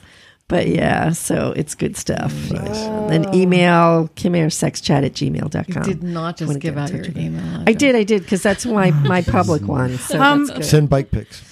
And I know next week, Jim, you're going to the you're going to the Naked desert, ones. a new desert. Yeah, I'll, I'll do. If anybody in Southern California, since Mike doesn't like dirt bikes anymore, My hand's broken, man. uh, no, just kidding. I just miss you. It hurts. You- I like. I love having you camping. Um, no, I'm going to be down in an area called Alabama Hills, which is south of Bishop, uh, Oh. eastern Eastern Sierras, and it's next to the northern part of Death Valley National Park. So I'm going to be down there most of the week next week. If anyone's bored and wants to come out and help me not die, come on out. But it should be beautiful. We- Carla and I were talking about. It. She's been in that area. Find the hot springs. And uh, Find the hot I'm going to throw some out. Maybe Carla, you'll want to come with me.